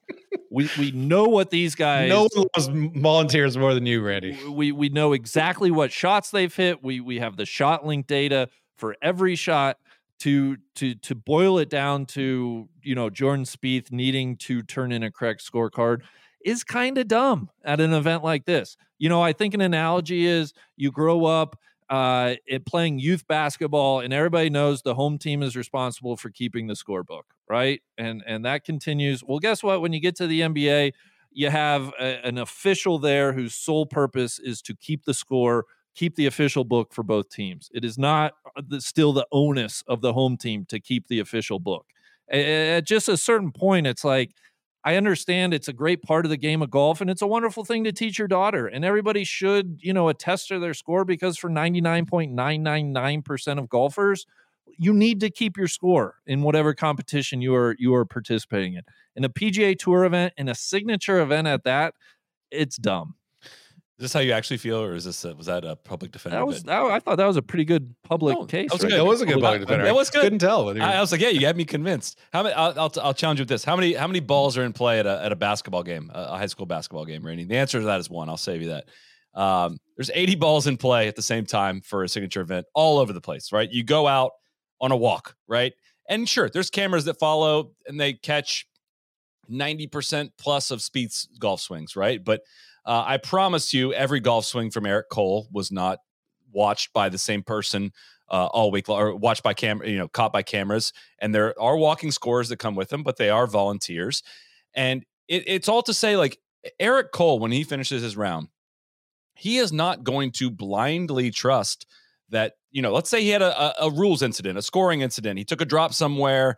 And those walking scores usually aren't going up to players and caddies mid round and asking them what they got on the hole. Was that a free drop? Whatever's going on. Like stuff usually does get recorded well. There are ShotLink errors, there's scoring errors all the time on all kinds of tours all over the place. But at, no matter how you think it should be done, if you don't think players should write down all their numbers, whatever, no matter what, at the end of the day, some like the player is going to want to check what is getting recorded as their score. No one knows it better than that player slash caddy what the score is, right? And the process is very it's pretty easy, right? Like the competitor writes down all the numbers, the player writes down their own scores, they tear off the bottom of their card. And again, this is this is common for people that play in tournaments, but if you don't and don't understand how this process works, you keep your own score on the bottom and there's a little tear off sheet on all PGA Tour cards. You tear it off and then you line it up with the uh with your whoever's scoring your card and you look at each hole and if every hole is right, no matter what's written in the totals, you're fine. Like, right? So you will sign the card once you line up all of those, and then they'll check it with you. Like the the, the scores will check it with you, checked everything, everything is right. Jordan, you shoot 68? Yes, I did. Boom, boom, done. Ready to leave scoring. So there's safeguards in place here. So the mistake that was made here, and I, this is from uh, from sources close to the situation. Jordan came in after his round. He was in a big hurry. If you couldn't tell, he's running up the stairs on Friday. He gets there before Tom Kim, who kept his card. Uh, he checks, he tears off his part of the card. He checks his numbers with the official scorer there, which matched up. What was in the system was right. Uh, Tom Kim came in with his card, and Jordan signed the card without checking his tear off card with what Tom Kim had written down and left the scoring error area. That's a double, like a double. If he doesn't do both of those things, this gets caught. If he stays in the scoring area, Tom Kim turns in the card. The, the official scorer that's checking it would say, Hey, discrepancy on number four. What's the right number here? They would have corrected to three, sign an adjustment to the card. All good. You can't, by the time that they had caught the error, Spieth had left the scoring area, maybe because he had the shits, apparently, which was part of it. But Jordan should not have signed the card. There's not a hurry here. There, it doesn't. There's no time limit on how long to sign your card. Need to go run to the bathroom and come back, you totally can. He made it a fatal mistake. I'm sure he was probably mad in the moment and probably came to realize, yes, I'd made the mistake. That was totally my fault. He owned it on social media. This is part of the process. It is. Is the is the penalty harsh? Yes, I would say. I mean, it does seem like a two shot penalty would probably address this and you know, he could probably play the weekend, which everyone involved in golf would have appreciated that. But uh, there is a reason why there is that whole process. And the same would have been if there was a walking score keeping all the scores. The dude that is responsible for it is going to want to check that. If you've ever been to a tournament and you see who these walking scorers are, my mom is a volunteer at some of these tournaments. I love my mother very much, but like doesn't keep the score. But like the volunteers, they're trained up, sure, but like they are still volunteers. Like you want to know exactly what is getting reported as your score, and that's how golf works.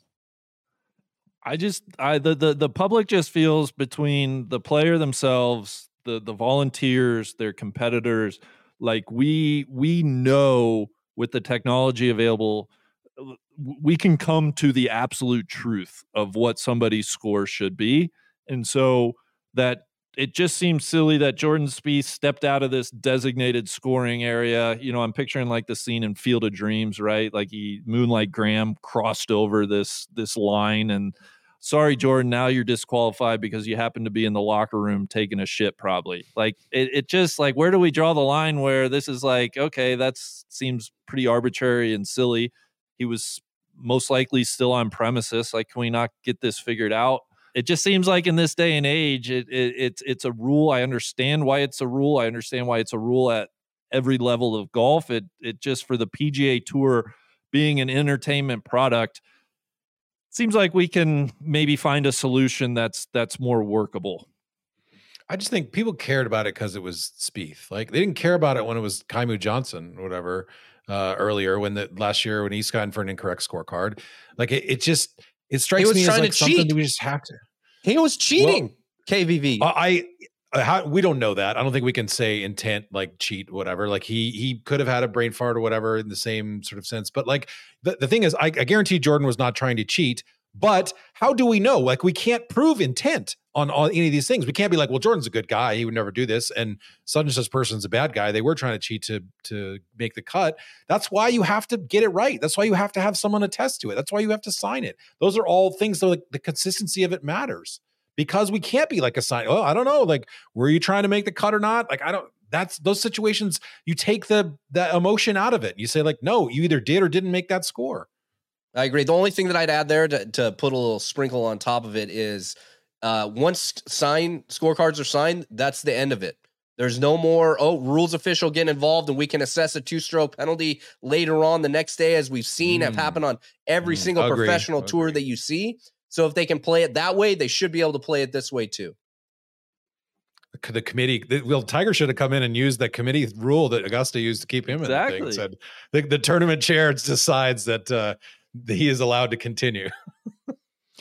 it's an invitation. I, I, think there's some really strong sim, uh, symbolism that comes with the signing of this, right? Like it's you're verified it, you checked it, like and Spieth didn't check it. Like this this almost happened to me a couple years ago at a tournament. I uh I had not left. I thought I, I'd signed for an incorrect card, turned in the card, and they were reading it back to me. I'm still at the table. They're reading it back to me. They said, whatever, 71 you shoot, and it was actually 72 and I we corrected it on there. And I thought the guy that was scoring was just doing me a solid, and it turned out like no, like if I hadn't left the scoring area, right? So I that that, that extra step in the process of like let's let me check what you have here. Does this sound right to you? And I had one, I had something written wrong on there. Like it can happen. It really can, especially what we need what we need is bathrooms in the scoring. Why don't yeah? Why don't we just have a larger we need scoring? Or don't sign it. Don't sign it if you if yeah, you're in a hurry. It, yeah. Like uh, like I'm, uh, dude. That he exposed himself there. It's uh, Jordan's well, obviously one of my favorites. He knows this though. Like this is this is a part of golf. I'm like you, sure you can say it's antiquated, and you know this is exactly why golf needs to change. I, I thought the nut of the question though was, does it need to be a part of professional golf? I, I and, and I, I, think that's the crux of it though. And I, I so where I, I thought about this a lot this weekend, Randy. Like there is so much professional golf played where there's not ShotLink all over the place, right? So I think it's sure. more confusing if you have no, we have ShotLink this week, don't need to sign anything, and then oh wait, at Spyglass we didn't have ShotLink, but Pebble we did. So now we That's have a, a mixed point. procedure here. Like, on the dude, entire is, LPGA tour, we don't have ShotLink. So dude, it, like you signed your card in the tournament, like that is how you report your score. Like that's that's that's how it applies. And it, again, this is an outlier situation that this happened, and 99.9% of the time it is not an issue. And there are safeguards to prevent this. Jordan like skied around them.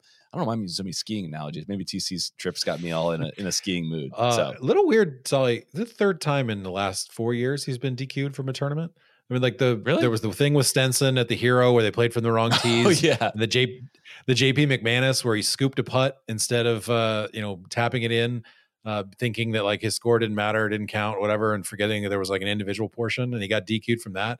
I like they're all different circumstances. They're all kind of silly, different brain farts, whatever, in their own way. But uh, it just seems like he ought to be a little bit, you know, more on top of it after the you know the McManus thing. The, the hero thing was whatever. The supposedly the it was a very funny thing with him and Stenson explaining the, why they played from the wrong tees, and the guy who was there, supposed to tell him, didn't know what it was and whatnot. Not, so that that was. Did they get DQ'd or just penalized in that? I don't know if they got DQ'd in that. I think they got DQ'd. I think their score ultimately didn't count. I, I read something. Someone, uh, someone in golf media tweeted this is his third two stroke DQ penalty. the They got two stroke uh, penalty in 2021 What? for that. Yeah. Well, then that, that's why you shouldn't read shit on Twitter. Is because there's a lot of it's just made up AI stuff. You know, I'm gonna I'm gonna audit that shit. I'm an auditor at heart. Thank you. Um, glad you didn't sign that take, KVV. Boom, I'm glad see, you didn't right. sign safeguard. that. Well, Safeguard. Until the leave end of the show. To, podcasting area. yeah, like does, do you think Cody checks our takes and makes us sign it? or what? On that note, why don't we get into our uh, our next little segment? We got a couple other things to get through to from Riv, but listen, in golf, when bad shots happen, there's a mulligan ball, and when fire, water, or other damage happens, there's Serve Pro. Thankfully, the pros at Serve Pro know how to make any mess, both on and off the course, like it never even happened. Uh, I want to thank Serve Pro for our new segment, The Mulligan. Serve Pro, of course, the number one choice in cleanup and restoration. They do construction too. They have over 50 years of experience helping people recover from disasters. They're here to help 24 7. Just call 1 800 Serve Pro. They specialize in cleaning restoration due to floods, storms, fires, mold, and more. You may not think you need them right now. When disaster hits you, you're going to think of Serve Pro. Number one choice, cleanup and restoration. They do construction too. ServePro.com or call 1 800 Serve Pro today. We are going to do a segment. We are we are going to ask for some mulligans, uh, for some takes, some things we've said, whatever we've done.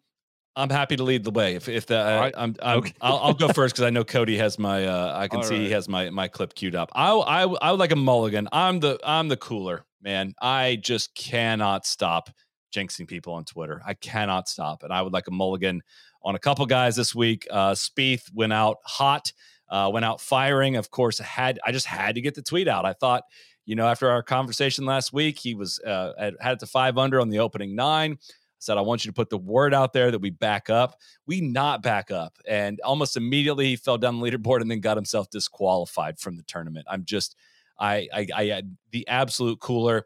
Uh, Max Homa's was a real stringer, stringer bell situation. In fact, you I don't know to spoil for the wire, but you know you, you stringer bell who has had that quote, and you kind of led him a similar fate. So Uh, Max came out after you know a really tough opening round. He shot 73, was two over. Uh, he shot 65 though on Friday and opened round three with an eagle.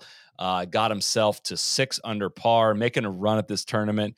And I just had to alert everyone: the pro, here he comes, like rising up the leaderboard. He bogeyed the next three fucking holes. Like I cannot stop doing it. Uh, and today, I don't know if we have the, I don't think we have the images for this one, but I said I think it's Willie Z time, and Hideki just went absolutely ape shit. Uh, and Hideki uh, and Willie Z pulled one to the bunker immediately after I said that. So I'm the cooler. Anytime I, I tweet anything, I just fuck everything up. So I apologize. I All think right. I think Spieth. You know, don't beat yourself too much over Spieth. Spieth would have been only like two back of Hideki going into the weekend, I believe. Uh, You never know. Maybe Spieth had a had a sixty Sunday sixty two. No, but his his Friday round was like, yeah, dude, like that's exactly what I was saying last week. He he doesn't it doesn't last 72 holes with him. It just does not. It's too Yeah. it's too, you know, it- it- just not playing the odds. Randy, you got next? To, Uh, yeah, I'll go. Mine, mine's, mine's a bit quicker. You know, I, I going into our happy hour on Wednesday, I, I knew we needed to make a definitive pick to win the tournament. I, I was obviously planning to make Will Zalatoris my Valentine.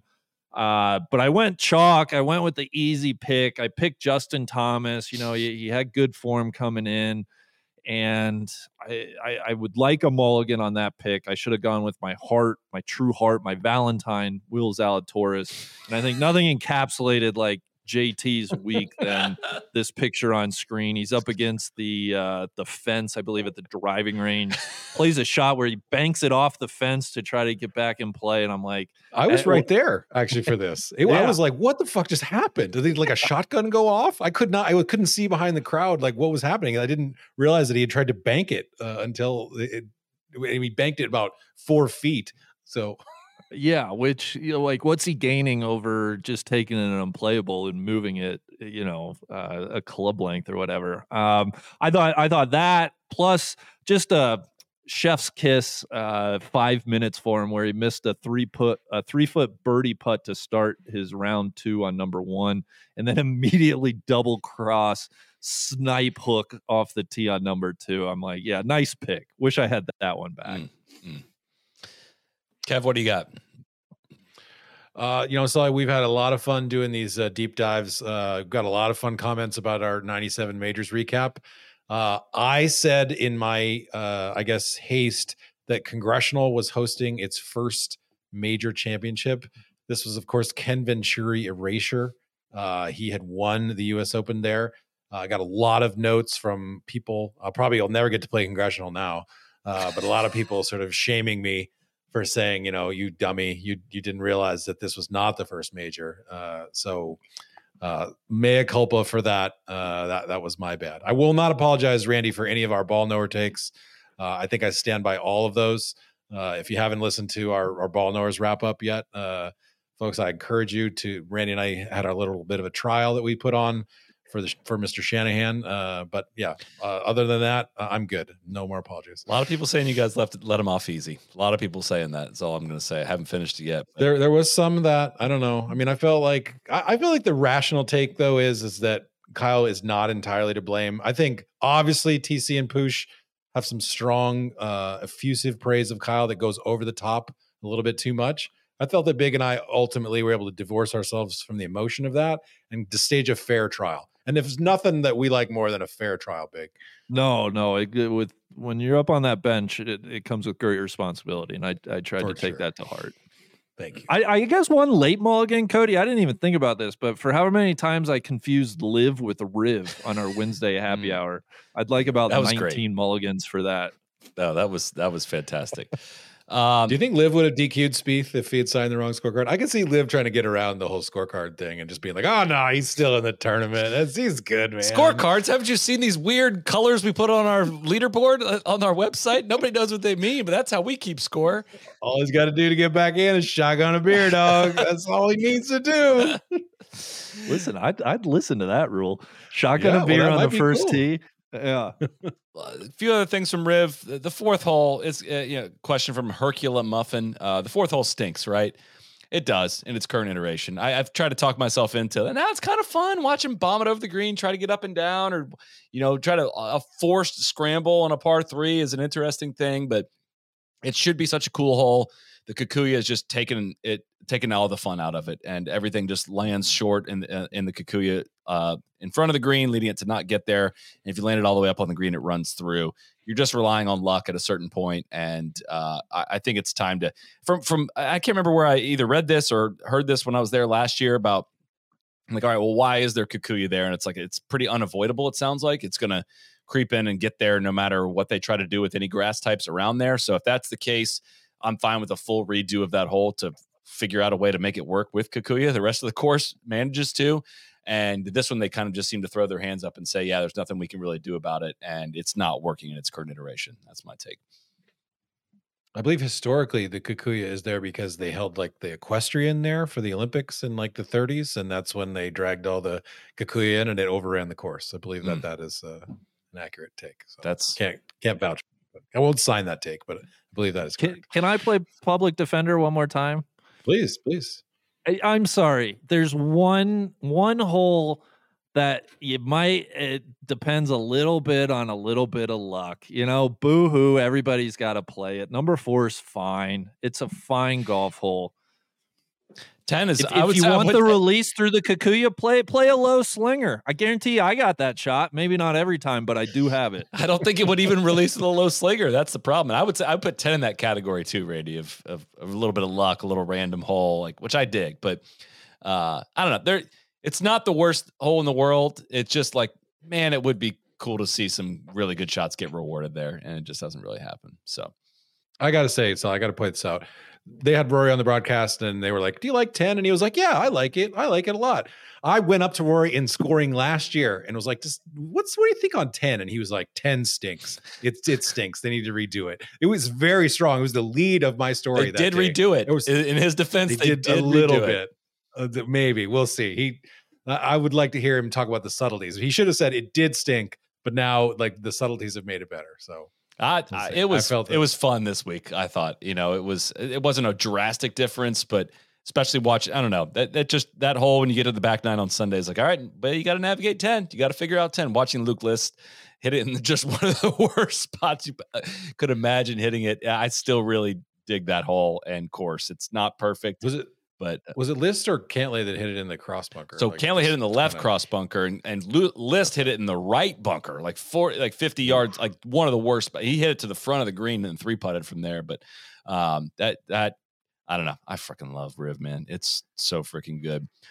Uh, Hamsterdam stuff. I don't know if you guys caught Mackenzie Hughes' interview on Saturday. Um, of interesting timing to do a, a pretty big uh, diatribe on uh, on kind of money and pro golf and all of that. Maybe I'm a little worn down by all of that, but uh, maybe I'm just spent too much time on Twitter where I, I I read how people rip these things apart. It his sentiment was very good in terms of you know the, you know people dream of playing on this tour and playing in events like this, and it just the money in golf has gotten too outrageous, and people have focused way too much on that and forgotten about uh, what we do have. And obviously, I'm paraphrasing that, but um, that was an interesting time to to, to do that, and uh, I appreciated Mackenzie's comments, I guess, but they weren't necessarily like not a ton of people were raving about them. Let's say. I think honestly though, I think actually a lot of people were raving about it. The loudest people were bitching about them as they always do. But Sure. I I do believe that those people are that minority. I think he was dead on in understanding, and I was kind of curious if he had sort of, you know, heard a lot of what we've been talking about, just about how pissed off fans are. I think he- the the pros who are actually sort of listening to how the fan reaction is are very much like, man, we got to do something because fans are pissed. And I, I think that's something I've certainly been talking about and written about several times. You know, there are a lot of fans out there just like, man, this this obsession with like who's getting paid, whatever. I'm just so sick of it. Just tell me when the majors are. And I I would be curious to see what like the television ratings come out for this on Monday or whatever Tuesday they come out to see if people. I mean, this is this should be like one of your most watched events. Tigers playing in it. You would think that the ratings would be up. I would be curious to see if they're down from last year just because there's some fatigue of like I don't I don't want to listen to people talking about hundreds of millions of dollars, you know, being handed out to people who I just don't think are all that great. You know what happens when any other sport goes like there's a strike or a or a lockout? eh, They they always trot out the common refrain. Listen, the, the fans do not care about money squabbles between millionaires and billionaires, and I think the same holds true on the PGA Tour. The the only difference is though we're gonna have like the most prolonged, drawn out money fight of any Yeah. major sport, and yeah, it it can't help but do harm to the public perception of of the pro game. That's uh, totally, and, and it, I don't think the ratings will be great this week. I mean, coming off last year with Rahm and Max showdown, I don't think it's going to compare to that with with what they had with no Tiger, no Spieth, no Rory in the mix this weekend. Um, and I, that's again goes back to a, a speech I don't need to make all over again of just like everyone's just losing in this thing just at different rates. I mean, it's it, it'd be one thing if LIV was pulling all the eyeballs. I mean, we haven't the numbers came out for we haven't talked about on this podcast. Numbers came out for LIV Vegas, less than 300,000 people watch it on the CW in the final round on Saturday. It's not like the eyeballs are just going over there. People are just not watching golf. They're watching less golf. Like it, it doesn't even need to be said that the, the pro golf has been harmed greatly by all of this. And it's just a waste of a bunch of people's talent to go play in front of less than 300,000 people in the CW. And they, Jon Rahm should have been there. Dustin Johnson should have been there. And it, it would have mattered. It would have really helped. Um, the tour's doing the best they can with what they have with these signature events, getting everyone on the course at the same time. They just don't have enough stars anymore, and it sucks. So that's that's it. Um, thought CBS was great. Commercial load seemed a little steep. Genesis commercial was horrific. Uh, that music, I, I'm fine to never hear that again. But awesome angles, some really new some new graphics. I really enjoyed the one uh, like with Cantlay here on the 10th hole, showing where, uh, you know, the numbers for the front and the middle of the green and the back, but also showing where he hit his, his tee shots on round one, round two, round three, just, you know, really subtle thing. And then I don't know if these numbers were right in this little segment they did of how he, he manages his weight shift to from his back to his front. Um, but just again, it's, go, it's worth noting how far things have advanced. Uh, kind of dawned on me today. It'd be awesome if they were just making that. Like, how Oh, do, how do they they know be. those are the exact numbers? You know, like, yeah, let's just throw some percentages up there. They did a great one with Jay. I like to Day. see my my own percentages. Oh, Kevin's got ninety percent of his weight on his back foot. Yeah. Oh, it stays there. How is oh, he- well, that's uh, tough. How does he have Look at negative Randy weight? hanging behind. Yeah. How is it negative? You know what? Uh, I liked Sully. Uh, I don't know if you, you know had this, but the shot of Hideki when he was going to hit that shot into 18, where it was like crystal clear, it was down low, it was blurry in the background. You could see all of the the fans. That was beautiful. I mean, that was like art uh, there. And maybe it's just like Hideki's yellow shirt is kind of making it pop a little bit more, but like the, I, I feel like they are working harder to get those kind of cool angles where it's like, all right, we're going to get down real low and we're going to give you a wide lens here and we're going to it's going to be super sharp right here and, and the background's going to feel like a painting in the background. That was awesome. I was t- I said to my wife look at this shot. This is awesome. Like this this is not something you see very often in golf coverage. So shout out to that. I mean and uh, i don't have one of these yet but from what i'm hearing about the apple vision pro like eh, the really good imagery like that is coming to sports watching. Uh, CBS is is giving us that on HDTV right now, and I have not sampled this yet. But from what I've heard and what I've seen, sounds like their product is going to play really, really well in this product of like being able to like immerse yourself in a scene like that. And um, they they've given a shit. I mean, we've praised them a lot over the last couple years after just many many years of shredding them.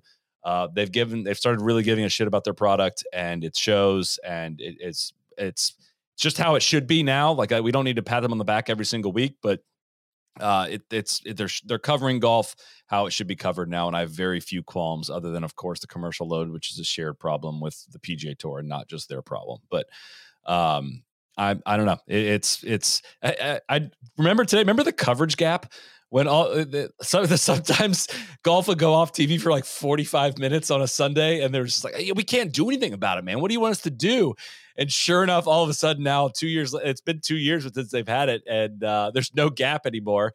CBS broadcast starts on Golf Channel when the basketball games run long, and they throw it back to studio to cover the last 10 minutes or so in that three in that one to three o'clock window. And I just remember how much time we spent bitching about the coverage gap. They're like, it can't, it, we can't do anything about it. Should have six years later, it's all gone. Didn't Dustin Johnson almost win the tournament during the coverage gap? Like he shot a 65 like early in the day, whatever. I feel like that was one of the things that Riv, like it was like, oh, while you were away, like DJ shot the round of the tournament and is now like in second place. That was making me laugh thinking about like, oh, well, the TV cameras are on every shot. So you know, guys don't need to scan their scorecards. Like, yeah, for like a long time, like the TV cameras were never like people would almost win tournaments and the TV wouldn't be there. oh, golf is the best, man.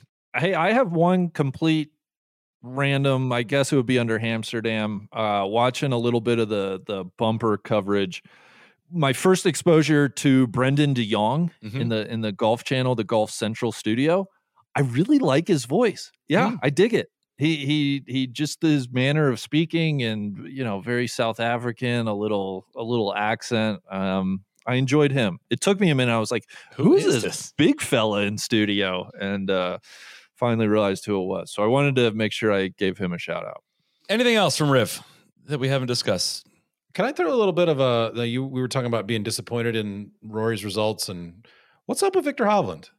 Like, you know, not a particularly strong start to the year for the person who was the best uh, person on the PGA Tour last year. Won the FedEx Cup. Uh, really mediocre finish. At, I got it here. The second, uh, you know, T22 at the Sentry, T58 at Pebble, and T19 here was never really a factor.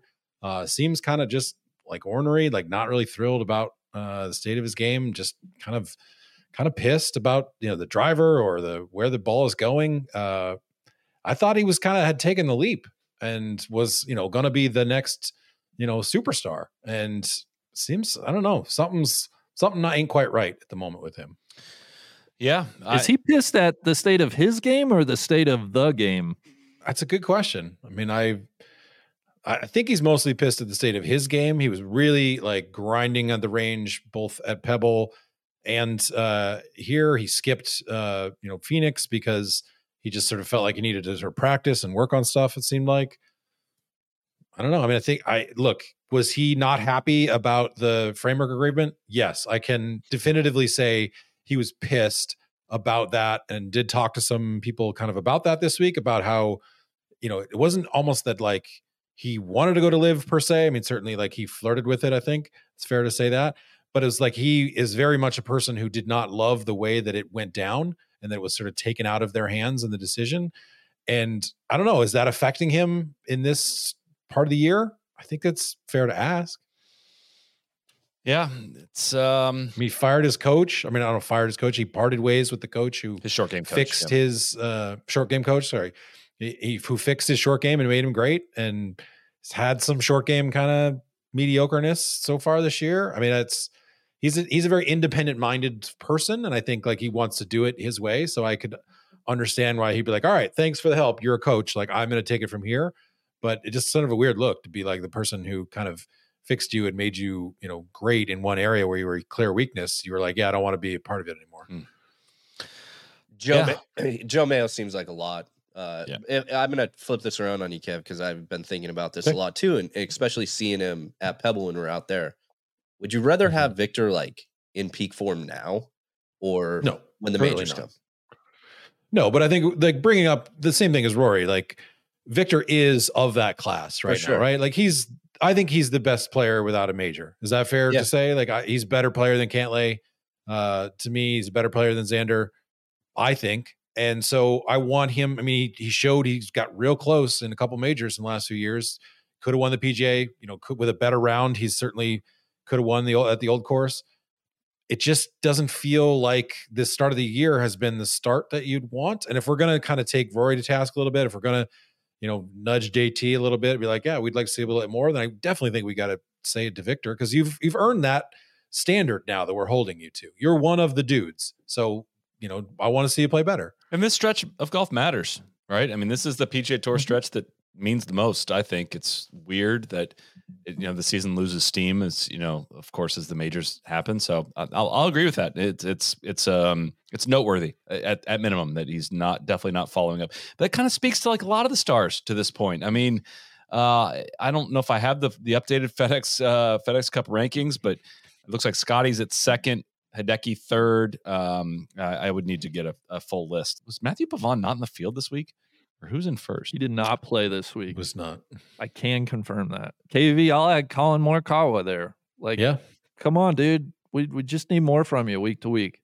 Like I I, I hate it stinks that we're asking, would you rather have them play well now or at the majors? It, it sucks having that an either or question Yeah. instead God, of like they, they play so much golf though, dude. I don't blame him one. I know, but that. like Viktor's too young to be like, oh, look, if this was LeBron or if it was like Tiger, I would be like, yeah, okay, like you're gonna turn it on the stuff that matters. It was Rory. Like no one would be like, yeah, man, like Jaw uh, Jaw isn't playing that great to start out the year, but it's fine because like you know he'll turn it on later when it matters. Like no, like you're young, you need to be going like a dog at it early on in the, the whole start of the year. Like that's what the product needs is for you to be good. You tell me that if Viktor had won twice this year, Yeah. or if he had had a duel with Webb with uh, you know with Wyndham and had just lost at Pebble, that it wouldn't have been felt more exciting. Oh, of course totally. it would have. That's what I'm saying. And Pebble's a place where he's won before. All of them are you stinky. know, he's he. Everyone's been stinky. So, All, all all the stars that they've needed to go have been stinky so far. Like that was think back to how the season started last year. I mean, God, it was hitters only uh, to start. the that's year. what I mean. So, Yeah. um, other Hamsterdam notes. Gary Woodland uh, made the cut this week and spent a lot of time in the booth on Saturday. That was great. I really appreciate their their efforts on getting guys in the booth. Rory doing it and, and Woodland. I feel like they could probably do a little bit more getting something out of those guys and maybe not have seven guys pepper them with questions. But um, it's a it's a good development. It's, it feels very normal and natural now. The walk and talks now are not even, you know, don't even get highlighted that much amongst pe viewers because it just has become a part of the of the broadcast. But I wanted to highlight that I appreciate. I would have liked Sully on that point to just have for a while Nance and Trevor and Rory, and that's Yeah. it.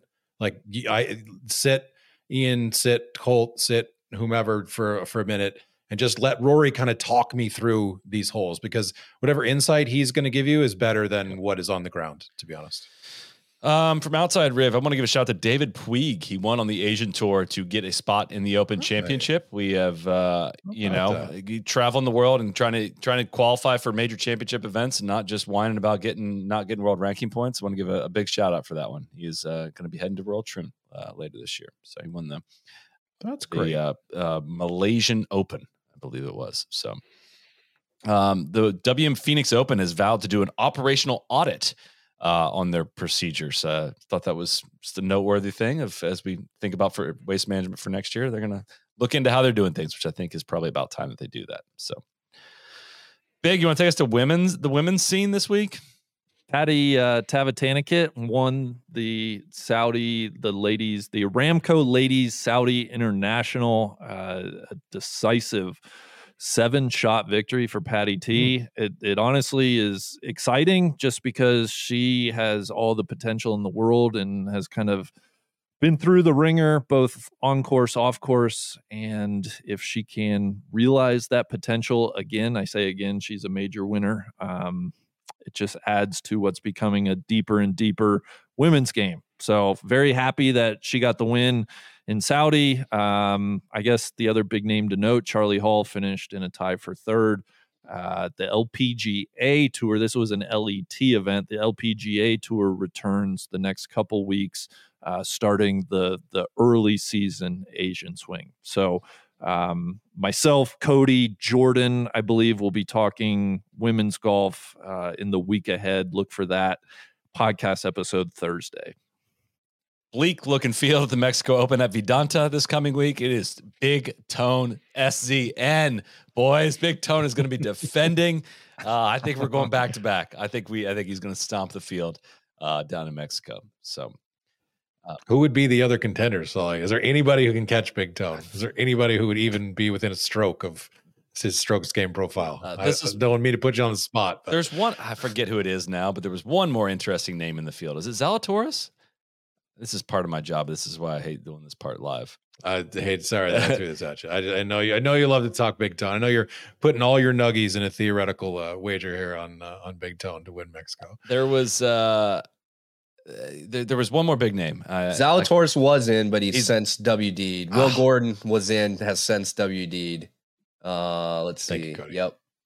There's, there's not a lot. He's gonna be like four to Big Tone's gonna be like four to one to win this week. I have a feel like uh, he'll be. A, what, what does Big Tone uh, love Mexico? Is it? Do he have a, a, sponsor down there, or is he just like the family vacation? Cleans up there? the mule. Like, He's the mule skinner. Come on.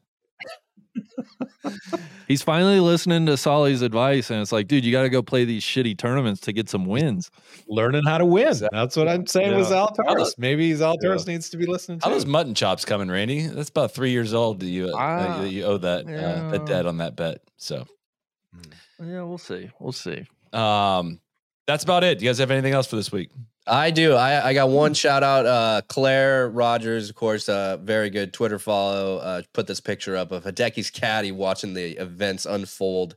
They're on 18, just ripping fat vapes all over the place. Uh, always makes me chuckle when you see somebody out there with the trombone just letting clouds fly everywhere.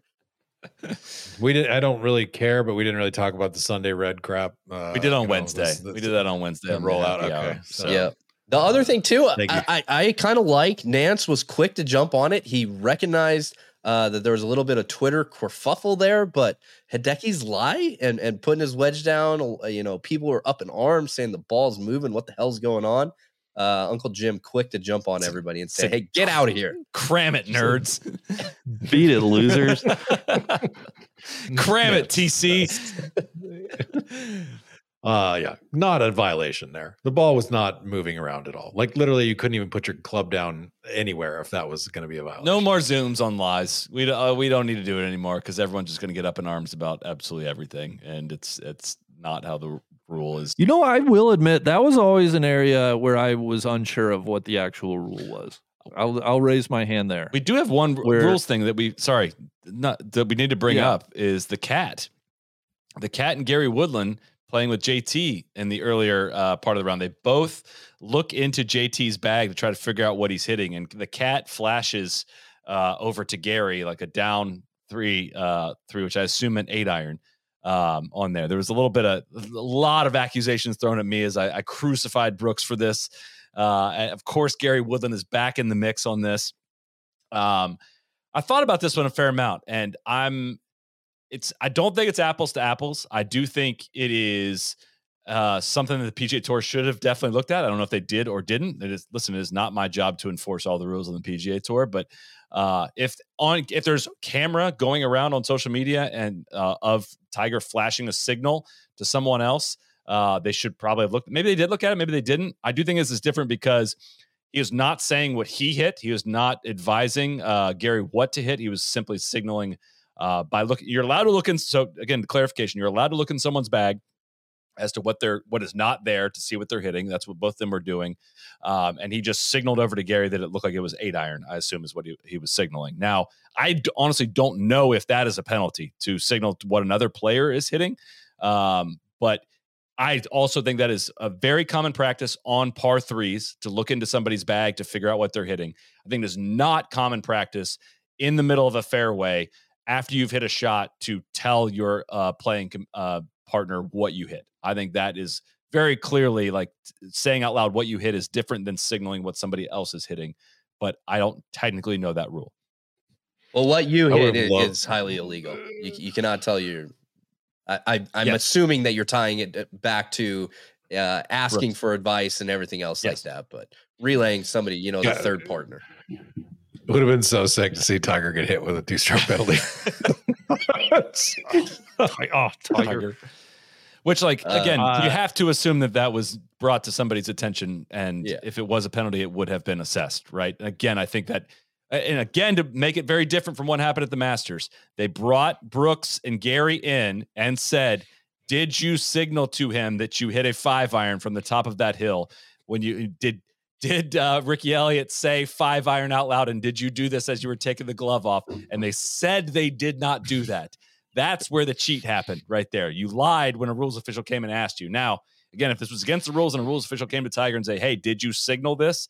and he said no, we'd be in the exact same situation. But that is not what happened here. Stay strong, Sully. Be yourself. all these haters are coming at you. F them all. DJ Pie, of course, well, in, in, the in the Slack. Yes, DJ Pie high, high on the list. Let me just say, I wish there were some unwritten rules in in golf, right? Hey, Solly, hmm. KV, Cody, you're a baseball yeah. fan now. Your Rangers won the World Series. You know, if a batter's peeking behind him, trying to figure out what signs a catcher's throwing, I know the signs have kind of gone away now with PitchCom but there there'd be a fight. I, am ready for a yeah. fight. Like if I catch a competitor looking in my back, the tower. that's hitting, right. I like that. I, I might fight him. I, am I'm, I'm sick of these guys being all buddy buddy all the time. I, th- I thought they were out there competing. That's I maybe take a block. practice swing that kind of grazes the bag or something. exactly. Let them know get the get the yeah. fuck back. I love that block yeah. from Brady. Don't celebrate back. somebody's hole in one. That guy just beat you on that hole. Get back on exactly. defense. What are we doing? I mean, if if Keegan and Miguel Angel Jimenez can nearly fight, then anything people should. There's some softer people out there should be willing to stick up. Let's go. Throw hands. All right, uh, I got some Thai food downstairs waiting for me. I think it's time to wrap the show, guys. Uh, this was this was a blast. I love this week. Uh, now we're not hitting the uh, you know the most fun stretch uh, of course, of golf, but uh, who knows what, what may happen. I got a big tournament coming up this week. Uh, I got playing on the Gasparilla down in Tampa. We'll be down filming that. A lot of questions up on my Instagram. Um, we will have a film room out on that, but you can uh, follow the results of that as they're happening as well. Game's feeling pretty good, feeling tidy. Swings looking dialed, solid. guys. It's it feels a little different, man. I'm ready to go compete. I'm ready to put it to the test. It uh, new wedges in the bag. New wedges are in the, the bag. Um, ball's coming out of a nice window. Hit 16 greens on Friday. Shot a nice tidy four under par 68. I'm feeling we're trending. We're trending in the right direction. I'm really excited to go compete. It's an awesome, awesome tournament. We have a couple previous years videos up on YouTube. If you haven't got a chance to watch those, uh, those are some good primers on it. And uh, it's like a mid am event that feels like a freaking tour event the way they treat it, and it's really really fun. And we've had a great time with it, uh, making some content around it. So. Um, the handicap has fallen uh, three shots in total uh, since I got my uh, a lesson in uh, late December. Three shots in in two months, just from a from a really primo lesson from my guy Jim at Timuquana. So well, Solly, best of luck to you. Thank sincerely. you. Thank you, guys. I'm very excited. I'm going to play golf tomorrow morning too, which is fantastic. So, all right. Cody, thank you for running the ones and twos. Thank you to High Noon. Of course, thank you to Titleist. Thank you to Rhoback. Thank you to Surf Pro. Thank you to KVV for making the trip out to Riv this week. Thank you to Big Randy for watching pro golf, men's pro golf this week. and for everyone tuning in live on Sunday night, greatly appreciate it. We will see you back here, not live back until Bay Hill, I believe, but we will yep. see you then We'll be back for Sunday night recaps, of course, as well. LPGA preview or LPGA episode coming out this week as well. Uh, we'll see you soon. Take care. Cheers. Rack on. Be the right club. Be the right club today. Yes. Johnny, that's better than most.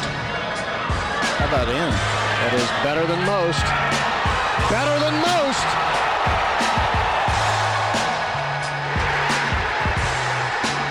Expect